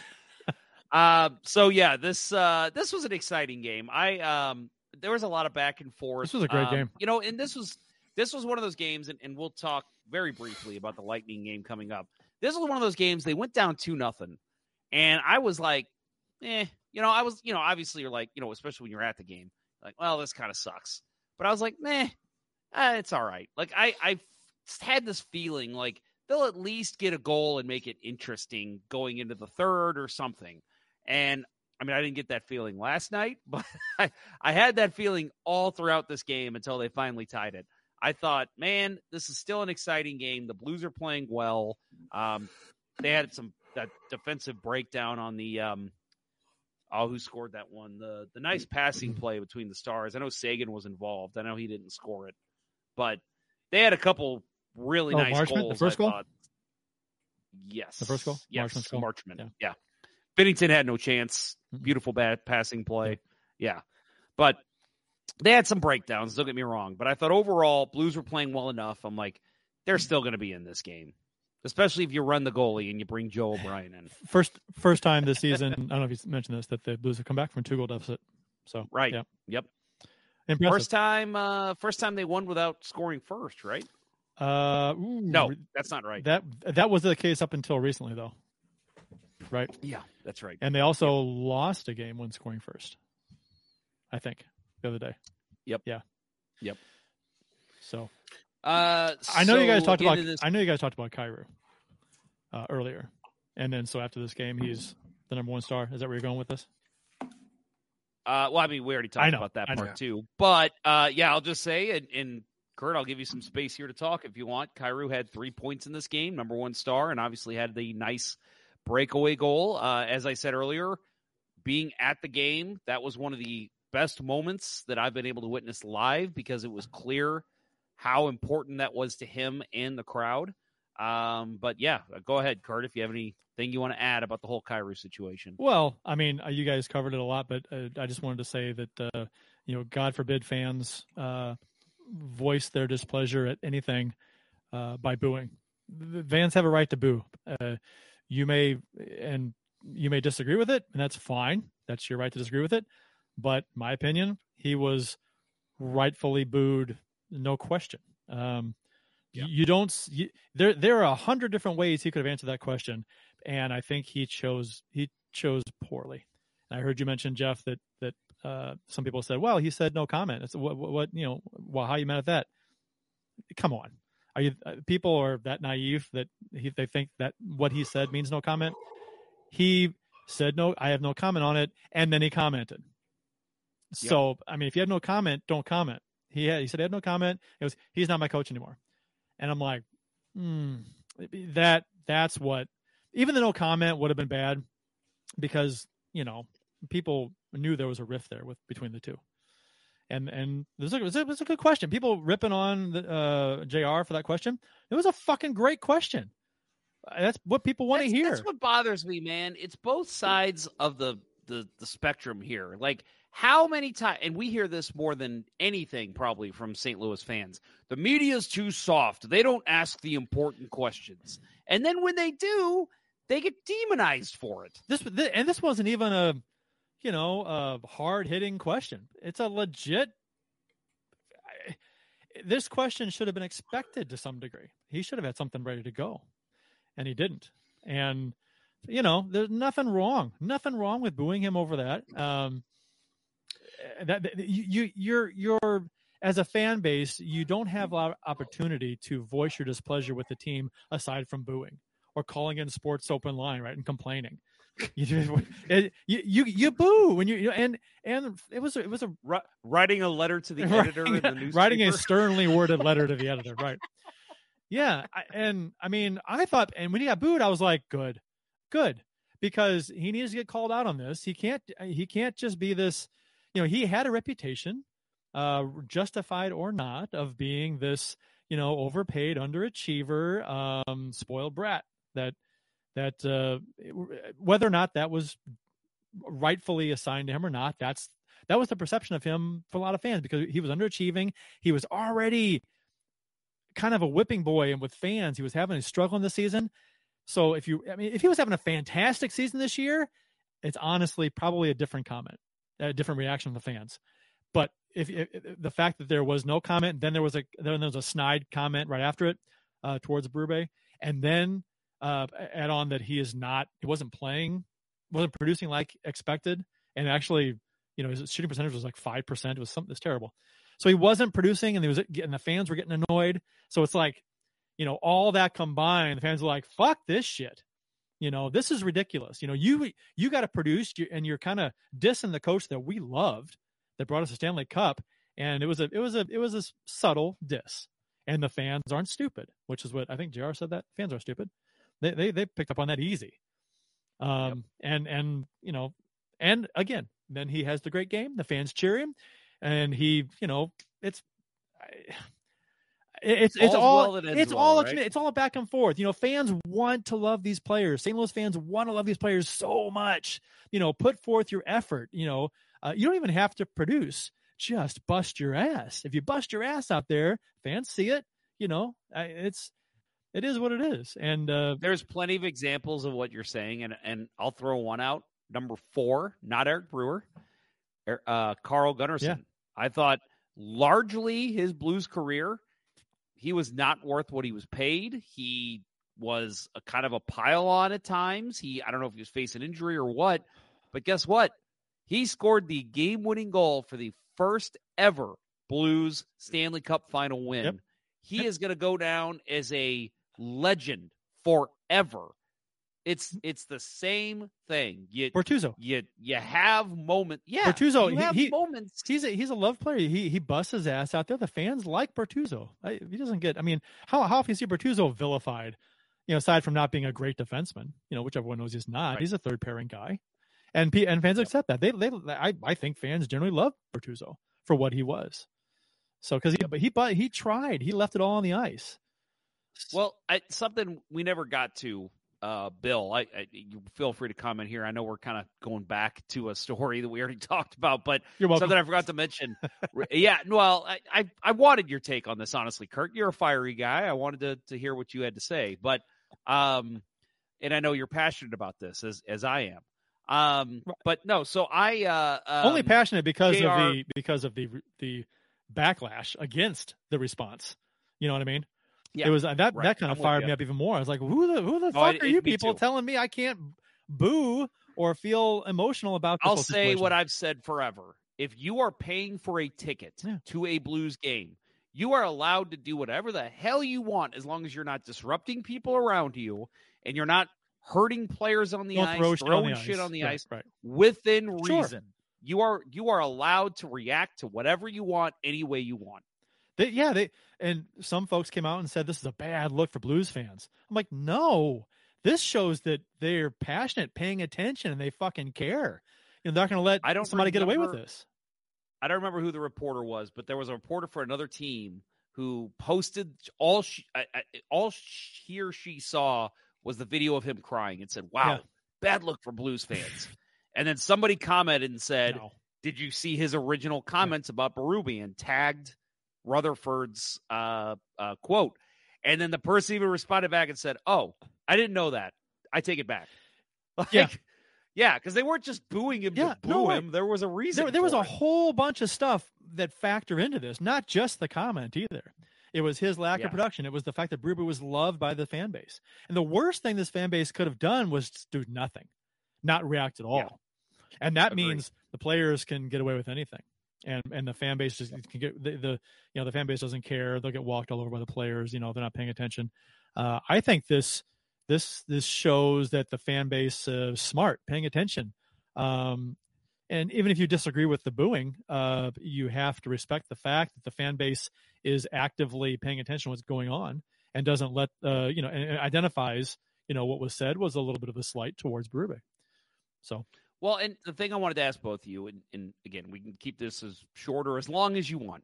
Um, uh, Rutherford basically came out with another story the next day and explained the whole situation in the Athletic and, and said, you know, basically apologized for, in a way, uh, for what was said and how there was some context left out. The other context, which I mentioned earlier, was his stuff about like, yeah, you know, we're excited to get uh, Bannister in here, and you know, we're gonna uh, see if we can get our culture back, and blah blah blah blah blah. Like it was stuff about that, looking toward the future kind of stuff. I feel like even if Rutherford were able to fit the rest of what he said about Bannister in his commentary, in his original tweet, I don't think that adds a whole lot for me. It like I look at it and I'm like, okay, he's hmm. still basically sliding Berube by mm-hmm. saying, I he's not my coach anymore. I'm excited to see this new guy because he's not Berube, basically, Yeah. is the way I read that. Right. So and that eh, am I wrong? No, I I think everybody would have dissected that and gotten to that because that's how social media is, right? Find the most negative thing and attack it, and that's that's what happened, right? But they're you know, Jr. You know, I I I said in our group text, right? Good on Jr. for coming out and trying to mm-hmm. add the context and and clarify it, but at the end of the day, right? It's it's a controversy, right? It it's rightfully so, and you know it, it's as as we said before, or as as you and I said before, and Kurt, hopefully you agree with us. You know that uh, this is if this leads to Kyrou becoming a more mature person, all the better. How can right? it not? Oh yeah. This is th- I think this is the definition of a learning experience for everyone. Yeah. Every at both sides.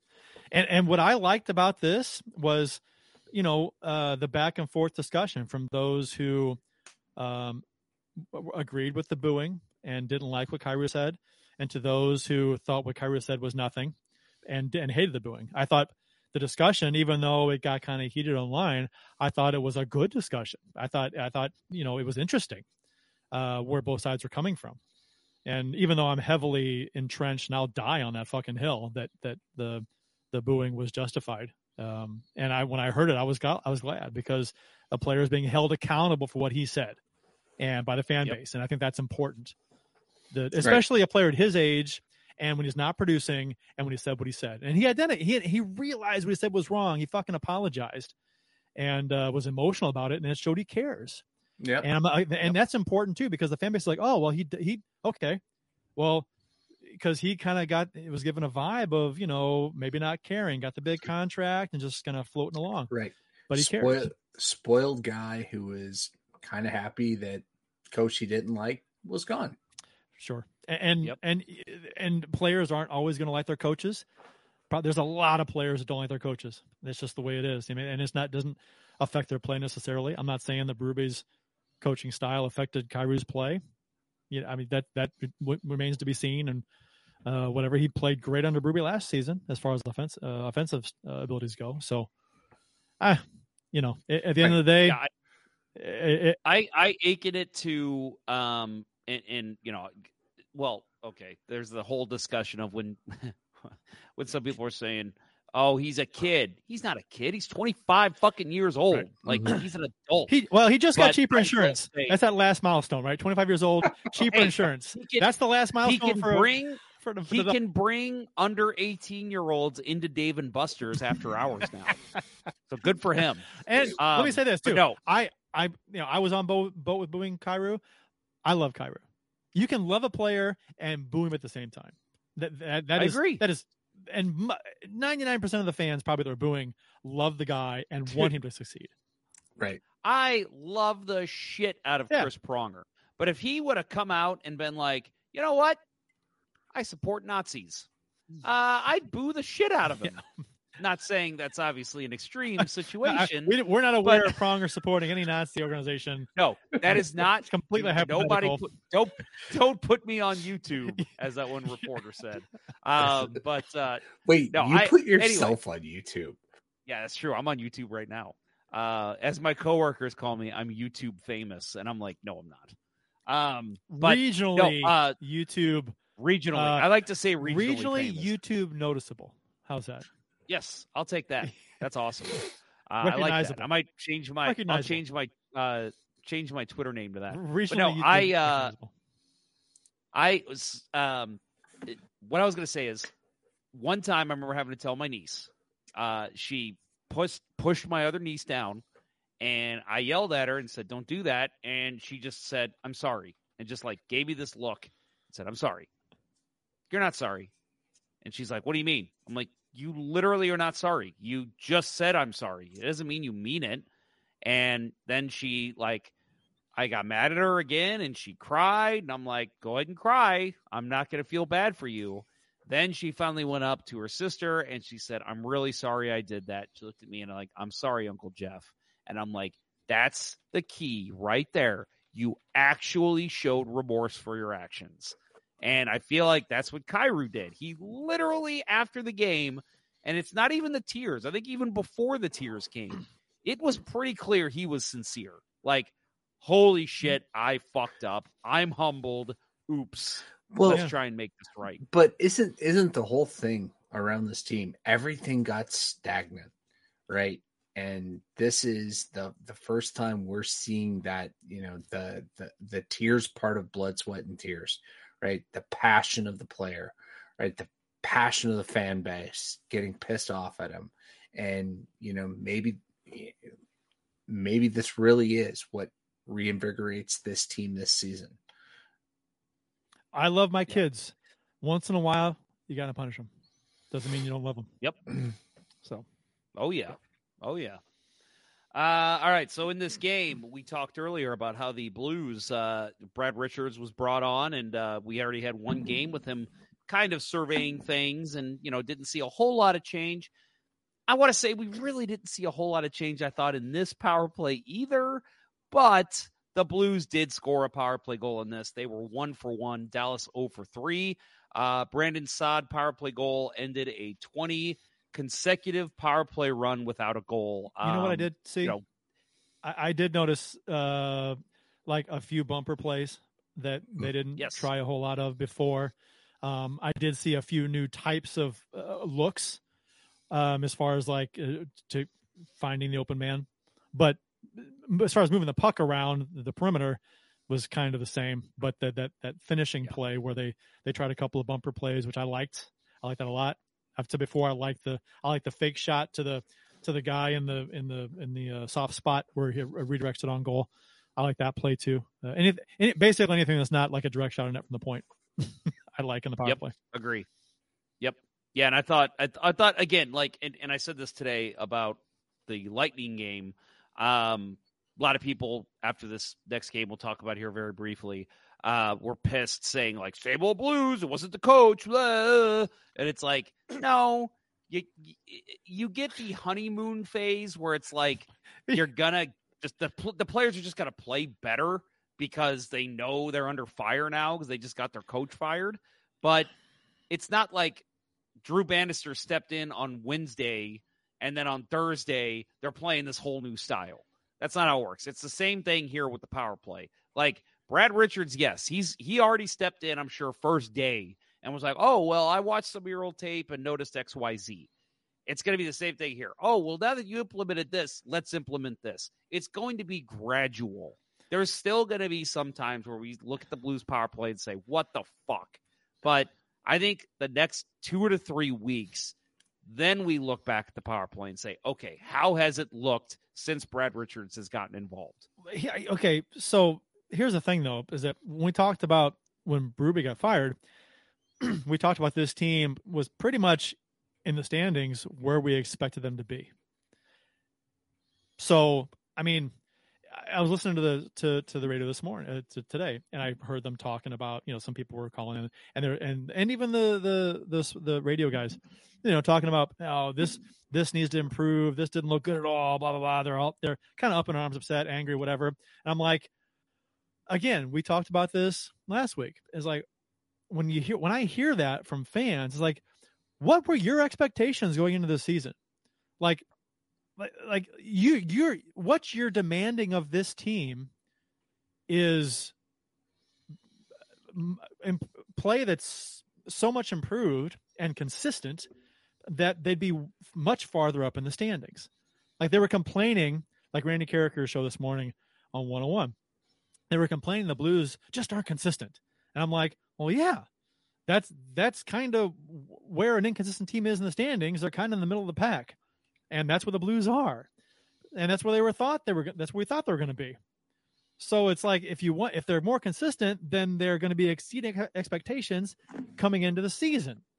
So it's interesting to me that even though this team was a fringe playoff team coming into the season, and that's where they are right now, people are angry, irritated, upset about their inconsistent play when that's what they should have been expecting because that's what this team is.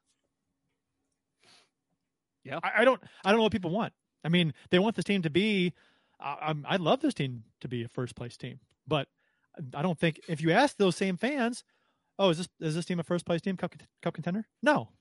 Well, then what do you what do you what do you so? But you want them to play that way, but you say they're not that team. I think so. How can they be that team just, if they're not that team? You know what I mean? Does that make sense? People are just. I think people just struggle with the fact that they're not a contender anymore but you know, but, but they're the same kind of team that they were. Uh, I mean, well, they were better than this prior to the cup, but still, I. It just it's it's it's frustrating to me because you say one thing coming in the season and the team and fans will rightly say, "Oh, this team's a middle of the pack team. That's what it should be." But then they complain when they're in the middle of the pack, and it's like, I don't. You're talking out of both sides of your mouth. I don't make. It doesn't make sense yeah. to me. It's it's the, welcome it's, to fandom. Right. It's the nature of fandom, right? I, I right? yeah, but we, temporary expectations. I don't know. I don't know. We, tell people. Yeah, we we can win at any point. Look what happened in 2019. Why yes. why aren't they doing that now? Well, right. It's, it's it's it's funny because you know you said Jeff that uh, a lot of folks are like, well, you know they they played poorly against uh, uh, Tampa Bay and lost, and they're like, ah, yeah, this is the same old team. The coach didn't make a difference. Like one, they lost one fucking game. But also, uh, looking back at Berube, if you want to compare it to Berube, he was like a 500 coach or under 500 after was it 15, 20 games mm-hmm. as a coach. Oh yeah. So it's like, yeah. I mean, I don't know. I, I- I don't. we- sometimes people had just just knee jerk reactions just don't make any sense from some. From I remember fans. we had a discussion. I would love to to pull some tape, and I might do that since I've got all next week off. Um, I I remember us having a discussion that year that they looked so bad under Berube at the start. We said, "Are we going to see two coach firings this year?" like we Because they lost a actually had that bad games. discussion. Yeah. Yeah. Yeah. I think Right. the difference between that season and this season is that going into that season, I felt, and a lot of people felt, this team was a cup contender, a legit cup contender. They made all the right moves, and but in my mind, we had the wrong coach. Oh, and 100%. with Yeo, I, Thousand percent. Yeah, so it was like, Right. and that that's not hindsight. That's I never liked Yeo. Didn't think he was going to Yeah. take us anywhere. when when they started like really building a cup roster, like it Yeah. was like they're going after it. It was like, why the fuck do you have Mike Yeo behind the bench? Yeah. Right. And and it was right around the time of the Bortuzzo Sanford dust up in practice that Armstrong had to come out and give Berube a vote of confidence. Right. Yep. It's he's gonna need a little bit of time to turn this around. Right. So then, you know, we, we all know the story, right? The the Bortuzzo Sanford dust up and you know, uh, then Chad Johnson gets tr- uh you know moved Waived. to Anaheim. Yeah, it gets waived and Anaheim picks him up and uh Ville Husso's injured. So uh, you know, we called it what about Binnington? Yeah. What about You know, Binnington? It's funny. Why not But Binnington? That's not gonna happen again this year. Right. It's funny But because I, I we expect it to. when the when the team isn't playing poorly, uh, isn't playing well like last game. I, I I mean, yeah, I'm watching the game. I'm frustrated, irritated, seeing things that they that they should be doing better but aren't. I get it, but uh, I, I'm not angry, irritated, at, mad because I'm my expectations for this team are you know I, they're inconsistent. I understand that, and and I'm not demanding consistency every game because I don't think this team has that in them. Um, unless there's a drastic philosophy change amongst the entire group that does make a difference you know with the new coach the new coach in place you know and it takes time and they just they, they all come together i guess that's possible but you know i you know they they need some changes uh personnel wise they need to move a couple guys out get a couple guys in get some young guys in uh they got a few good prospects coming up you know hopefully so i don't Zach know I, I, Bolduc i'm just comes to mind. who who Zach Bolduc. Yeah, Bolduc? yeah, Zach i never heard of him Yep. Uh, no, I, I, uh, yeah, I, 39 I actually, games. I, I, I will say the only time last game that I was a little annoyed was because I felt like the defense kind of gave up. Like, and I say defense, I mean defensive game in general with the forwards too. I felt like once they were down three nothing, they were just like, all right, either we're going to score some goals or we're just going to lose. And it was like Wasn't that- defensive side of the puck, they didn't give Yeah. a shit. Wasn't that? I mean, didn't they? They had that look a lot of times last year too. I mean, they were bad last year Yeah. defensively, but they had that Yeah. look of giving up sometimes too. It's just like they didn't care. You know, obviously, I think that's just too. That's just kind of the the mojo of this parts of this team. Even though the defense was playing pretty well to start the season, I, I don't know. I, I'm, I'm, I'm. and they, I think they still have some really, really nice games. But yeah, Yeah, no, that's the thing. was- That's And hey, and- real and- quick, let's let's Yeah. let's. We've, it seems like we've already pivoted to last night, so let's go ahead and get into it. Blues get stomped by the Lightning, six to one Tuesday night. Uh, shots in the game, 33-29 Tampa Bay. Uh, Binnington, eighteen for twenty three, but he got pulled out uh in the second period. And Joel Hofer came in, did give up a goal, nine on ten shots. Uh, so nine saves on ten shots. Um, but yeah, so in this game, yeah, I mean, complete awful defense. they're well. Two I goal, think they're going to say two goals on Binnington that you No, no, didn't no. like? Is that what you're going no, to say? well, at least one, maybe two. But the first two goals against him, you talk about garbage, crap, lucky goals for Tampa Bay. yeah, The the the the shot that goes off, like the it was punched in with a glove when he was trying to. I don't know what he was trying to do. Um, and uh, and then the second one was like a goal mouth scramble that was just like gets poked in well, by the, a guy the on his first knees. one was the bad play by Binnington behind the net. Right. bounced off Right. the stick. Right. Well, yeah. I mean, that puck was coming around fast. They mentioned on the broadcast, and it hit the top of his stick. I mean, it, it, it popped up. So it, Right, it- but I mean, it you, came you got. Yeah, I'm sorry, you, Bill. Sorry, you have to blame the goalie on that one. No. that was just a, a bad misplay. No, it's it's it's funny because you know, like I, I told Jeff before the show, I watched this game mostly on fast forward. I I just I I didn't have time to watch the whole thing um, with everything that's going on right now.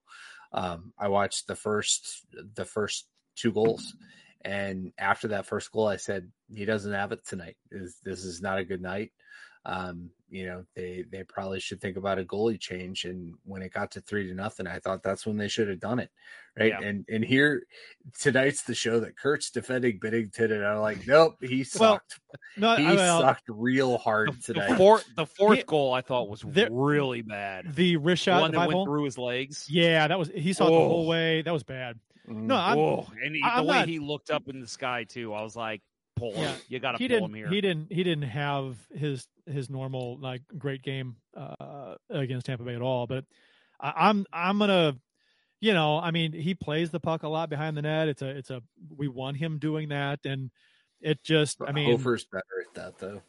okay, well, yeah, but I'm I wouldn't. I'd still take Binnington and net against Tampa Bay. I'd, but you know, I mean, the puck comes around the boards and it it hops up and hits off the top of his blade and comes around, and he gets it, he gets he's back in net in time. Mm-hmm.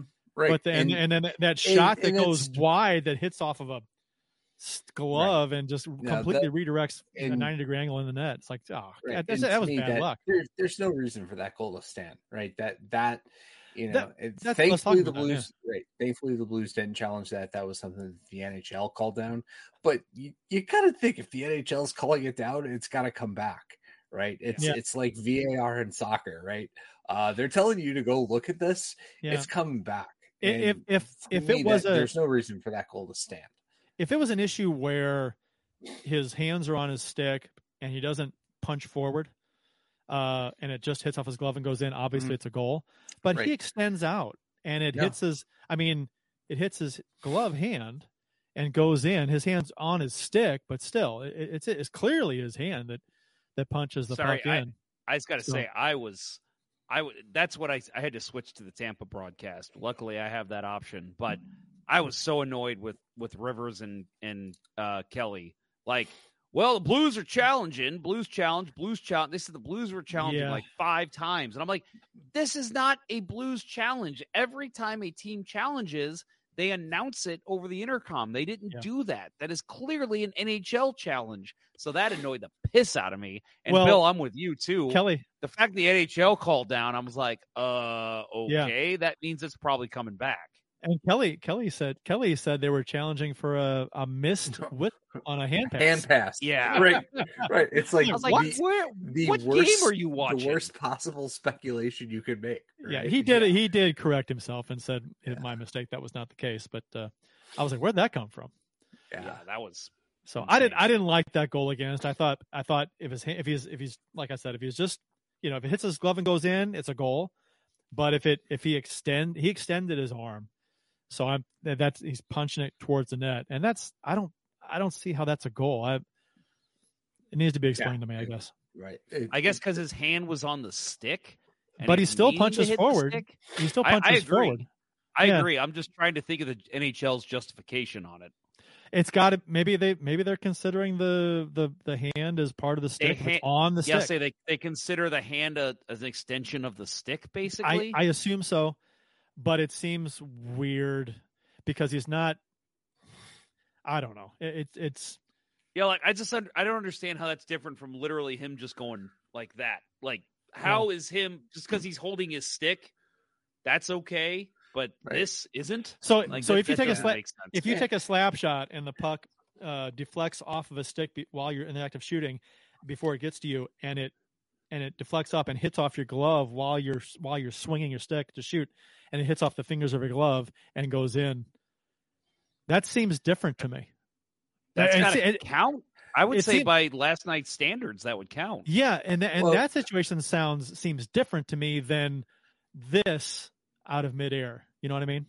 He's not Right. shooting; he's deflecting, and he's punching forward. Mm. I don't know. I'm maybe I'm being overly picky and and a little biased here, but I it seems like there's some difference there.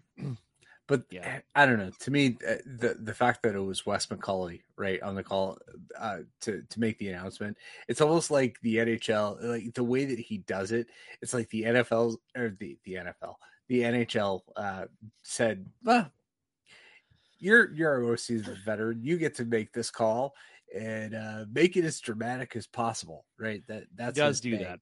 right? It's like was did did he have the discretion to overrule the NHL in in this play because it was the call on the ice was a goal, right? And he's they're they're not gonna you know he's not gonna take it away. I don't know. It it at the end of the day, to me, it should not have been a goal. Um, you know, and it it's the I'm I'm glad the Blues weren't the ones that challenged it. It it seemed like uh, you know that you know because that sets up Drew Bannister as the guy that's not playing the odds, right? He's he's two games uh, two, or three games and two challenges. Um, that was the other thing that uh, that Rivers and um, Kelly pointed out um, incorrectly. Um, you know, it, it, it that that doesn't portend well, right? You got you got a video crew that had been spot on early in the season, and you come in here and and and get two two things that go against you right away. That's that's not pretending well. But end of the day, it's the NHL's call, and uh, I, I just think they got it wrong. Yeah, I'll agree with that. So uh, the good news out of this game, uh, if you want to try and find the silver lining, uh, they did score a power play goal. I don't. I wish I would have looked this up before, but it just struck me that is two power play goals in two games. Mhm. Uh, is that the first time this It is. season? It is. okay, It is. good. Okay, so Cool. uh, Blues scored another power play goal in this game. Yes, they lost six to one, but the silver lining, power plays clicking a little bit. Uh, Justin Faulk scored his first of the season as well. That was something else that was nice to see because I think we all kind of felt, when is this guy going to fucking score? Like a Scott Gomez kind of thing. We know he's going to score. When is it going to happen? Um, How many shots And, uh, did they yeah, say I- he had? He had uh without scoring. It was it was a lot. He, he had was like uh, second among defensemen on shots, I think, behind Krug. uh, shots on goal. I'm looking up here. Shots. He had yeah, 74. One goal and 74 shots so far this season. That's quite that's quite a bit. Yeah, a little bit. Uh, but yeah, good for him. And I thought, I thought that was a great fucking shot too. And I Mhm. think that kind of to me, like the the pass across to him, and then he just ripped a wrister. Uh, that's the kind of thing we need to see more of on Right. the power play. Like Wrister they through traffic, somebody taking just get it through. eyes away. Yeah, don't like if you've got shin guards right in front of you, don't shoot it. But otherwise, put it on net. See what happens. Uh, so Binnington goes 18 for 23, Hofer 9 for 10. Um, Hofer's first action in a little while. Hofer's first action with his old uh, Springfield Thunderbirds coach, uh, Drew Bannister, behind the helm. Uh, so next up for the Blues, who are right now sitting at 500. Thursday, uh, they will play the Florida Panthers, another tough opponent in Florida at six o'clock. Saturday, they'll play the Blackhawks at seven o'clock, um, and then they will have their Christmas break. Uh, Wednesday, they will resume action versus the Dallas Stars at seven o'clock. Uh, also, should note that right now is the NHL trade freeze. So, uh, for those of you who are wondering if the Blues are looking to trade Vrana or anyone else, uh, that will not happen at least till I think it's the day after Christmas when that ends. Uh, but either way, uh, trade freeze going on right now. So, rapid fire tidbits from around the NHL. This was already kind of discussed a little bit earlier. The Senators are the next team to fire their coach. Uh, they fired DJ Smith as their head coach and named Jacques Martin as their interim head coach. He's still living. He is still living. I was surprised when they said that. I was like, "That's his son, right? like, that guy's still around." Jacques Martin was the coach of the Blues in 1987. I was in Crazy. grade school. Yeah. I was Uh, like, I was Senators thinking of the made- Grinch. You two were still living. Yes, nice, nice reference. It's because I'm green, isn't it? That's that's one of my favorite lines in cinema. Um, this is not pudding. What is it? uh, Senators made the announcement a day after Ottawa lost its fourth straight game with a 6 3 defeat to the Golden uh, Vegas Golden Knights on Sunday. Uh, so they had lost to the Blues, then they lost to the Stars, then they lost again to the Golden Knights. Uh, Senators have missed the playoffs for four straight seasons under Smith. They were 12 points behind the Washington Capitals for the final wild card spot in the Eastern Conference at the time of the firing. Uh, they are now 13 points behind Tampa for the second wild uh, wild card spot in the East. Aren't Uh, they the supposed to win a cup this year? Yeah, this is the This, year. this is the year they're supposed to win the cup. So Jacques Martin, his first uh, time behind the bench with the Senate. Well, actually, I'm sorry, he has coached the Senators before, but Mhm. this iteration of him coaching the Senators, uh, they had a three nothing lead six minutes into the second period against the Coyotes last night, and they lost that game four to three. So uh, Ottawa, just a fucking shit show right now. I mean, they're they're slowly moving out the people they've needed to move out. Um, I don't know if I want to put DJ Smith in that category, but obviously they lost Pierre Dorion earlier this year. Uh, lots of issues with the Ottawa Senators, but uh, we'll see. Maybe they're starting to right the ship. A lot of people think Craig Berube will be interviewing for that job.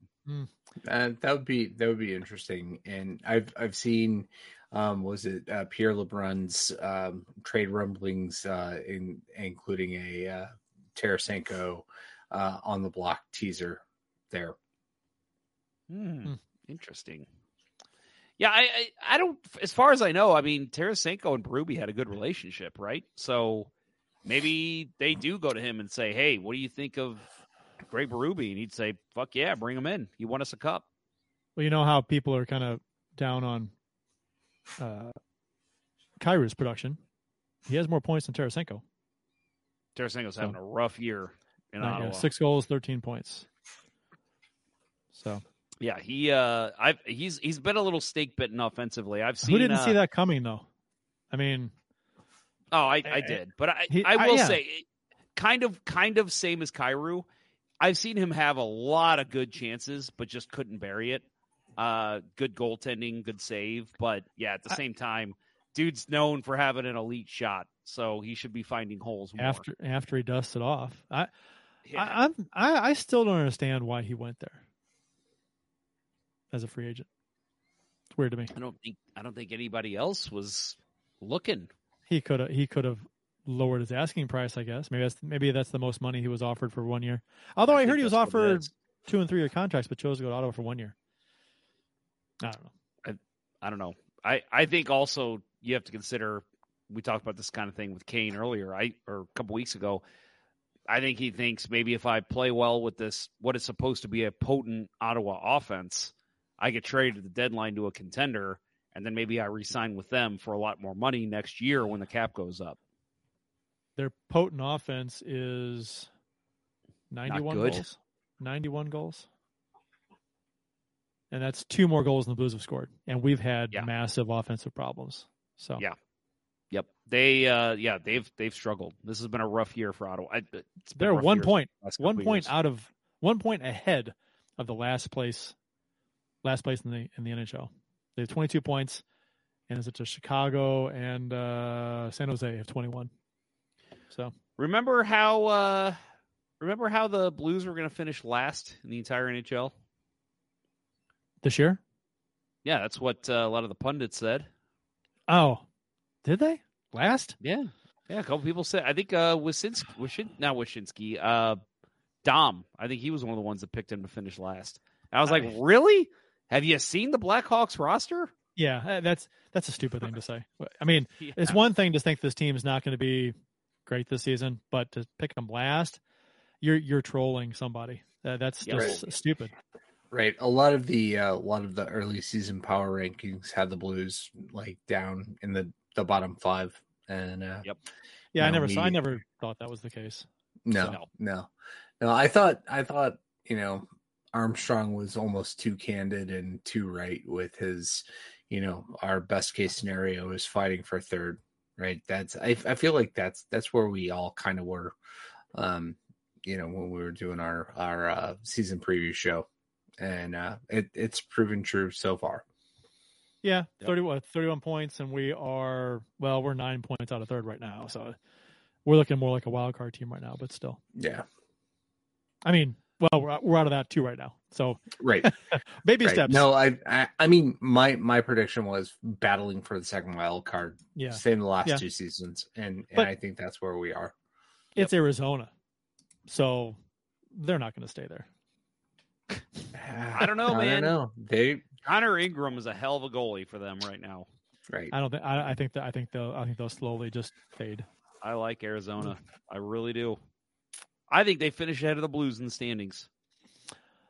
I'm not saying that won't happen. I don't think Arizona makes the playoffs though. I think they'll at least be battling until game 79 80. They're a good Okay. team. I like I like what they got going in Arizona. They look good against the Blues. That's for sure. well, yes. At least and when that is Connor Ingram's in net. Yeah. they've for some reason they've had the Blues number the last 3 years or so. I don't get it. Go back to that seven game series in the pandemic year. Yep. Ah, that's- they won that four games to three. Mm-hmm. Yeah. Yep. That was annoying. It was so annoying. Uh well, anything else, boys? No, sir. Mm. No? No, no. It's uh um I guess uh yeah. Are are we doing an in person thing next week, boys? Yeah, I think uh, next week. So, well, here's an idea. I'm just we have not talked about this, throwing it out there. Wednesday they do play Dallas at seven o'clock. We could do a post game show together and watch Can't the game Wednesday. together. Can't do Wednesday. Never can't do mind. Terrible idea. Well, I, I Uh, mean, well, next week is actually extremely busy for me personally. Uh, if we want to get together, I don't know. Maybe, Maybe we should. Tuesday. Maybe I Thursday. I don't know, Or- Yeah, or, maybe maybe the following week even. Yeah. Tuesday would be like it would have to be super late for me. Okay. So Yeah, I just say because I know um, I know we're all off next week, so that's why I thought next. yeah, I know. be a I, good I, it would it would be nice for that reason, but it my my schedule next week is is pretty busy. Okay. Uh, maybe Um, we just do the next week then. I'd be fine with that. Let me see. Uh, next we see the. Uh, I mean, we Yeah, shit. I do- could even. I, I, like I said, I got the week off. I could even do like Monday, Thursday. I got nothing planned next week. So why don't we talk off air? We'll figure okay, it we could do we could do we could do Tuesday next week maybe. Bill says he can't. Okay. unless it's unless it's super late, like nine o'clock, which is our normal. I was gonna right? say that's about the time we start. Um, yeah. Well, I say because my my kids are off through Wednesday, so that'd be, and I work from home. I wouldn't have to get up early, as early on the next next morning. But yeah, and whatever. I thought you were off next week. I'm talking the week after. Oh, I'm oh, talking, I, I uh, the can't new even. Yeah. I can't even tell you about what's going on. Oh, two okay. weeks Well, ne- yeah, next So- week I don't. Next week not. It's not very good. All right, Yeah. so let's let's save this. we'll have a regular that. show next week. Edit this shit out tomorrow. Yeah, what the hell are we doing? We should be having this conversation off air. Yeah. Uh, well, I, I'll go ahead and say this now. Um, I think everybody at Let's Go Blues Radio would like to wish, and this includes Austin, even though we don't know his whereabouts. Um, but uh, ha- Merry Christmas, Happy Hanukkah. Uh, we'll say Happy New Year next week, but uh, Happy Boxing Day, Ken, and Kwanzaa? uh, all the big holidays. Yeah, Kwanzaa? Happy. Kwanzaa, yeah, hundred percent. So, uh, yep, everyone here at Let's Go Blues Radio wishes you guys all the very best. And again, in the season of giving, season of caring, uh, we want to thank you all for listening to the show as you do every week.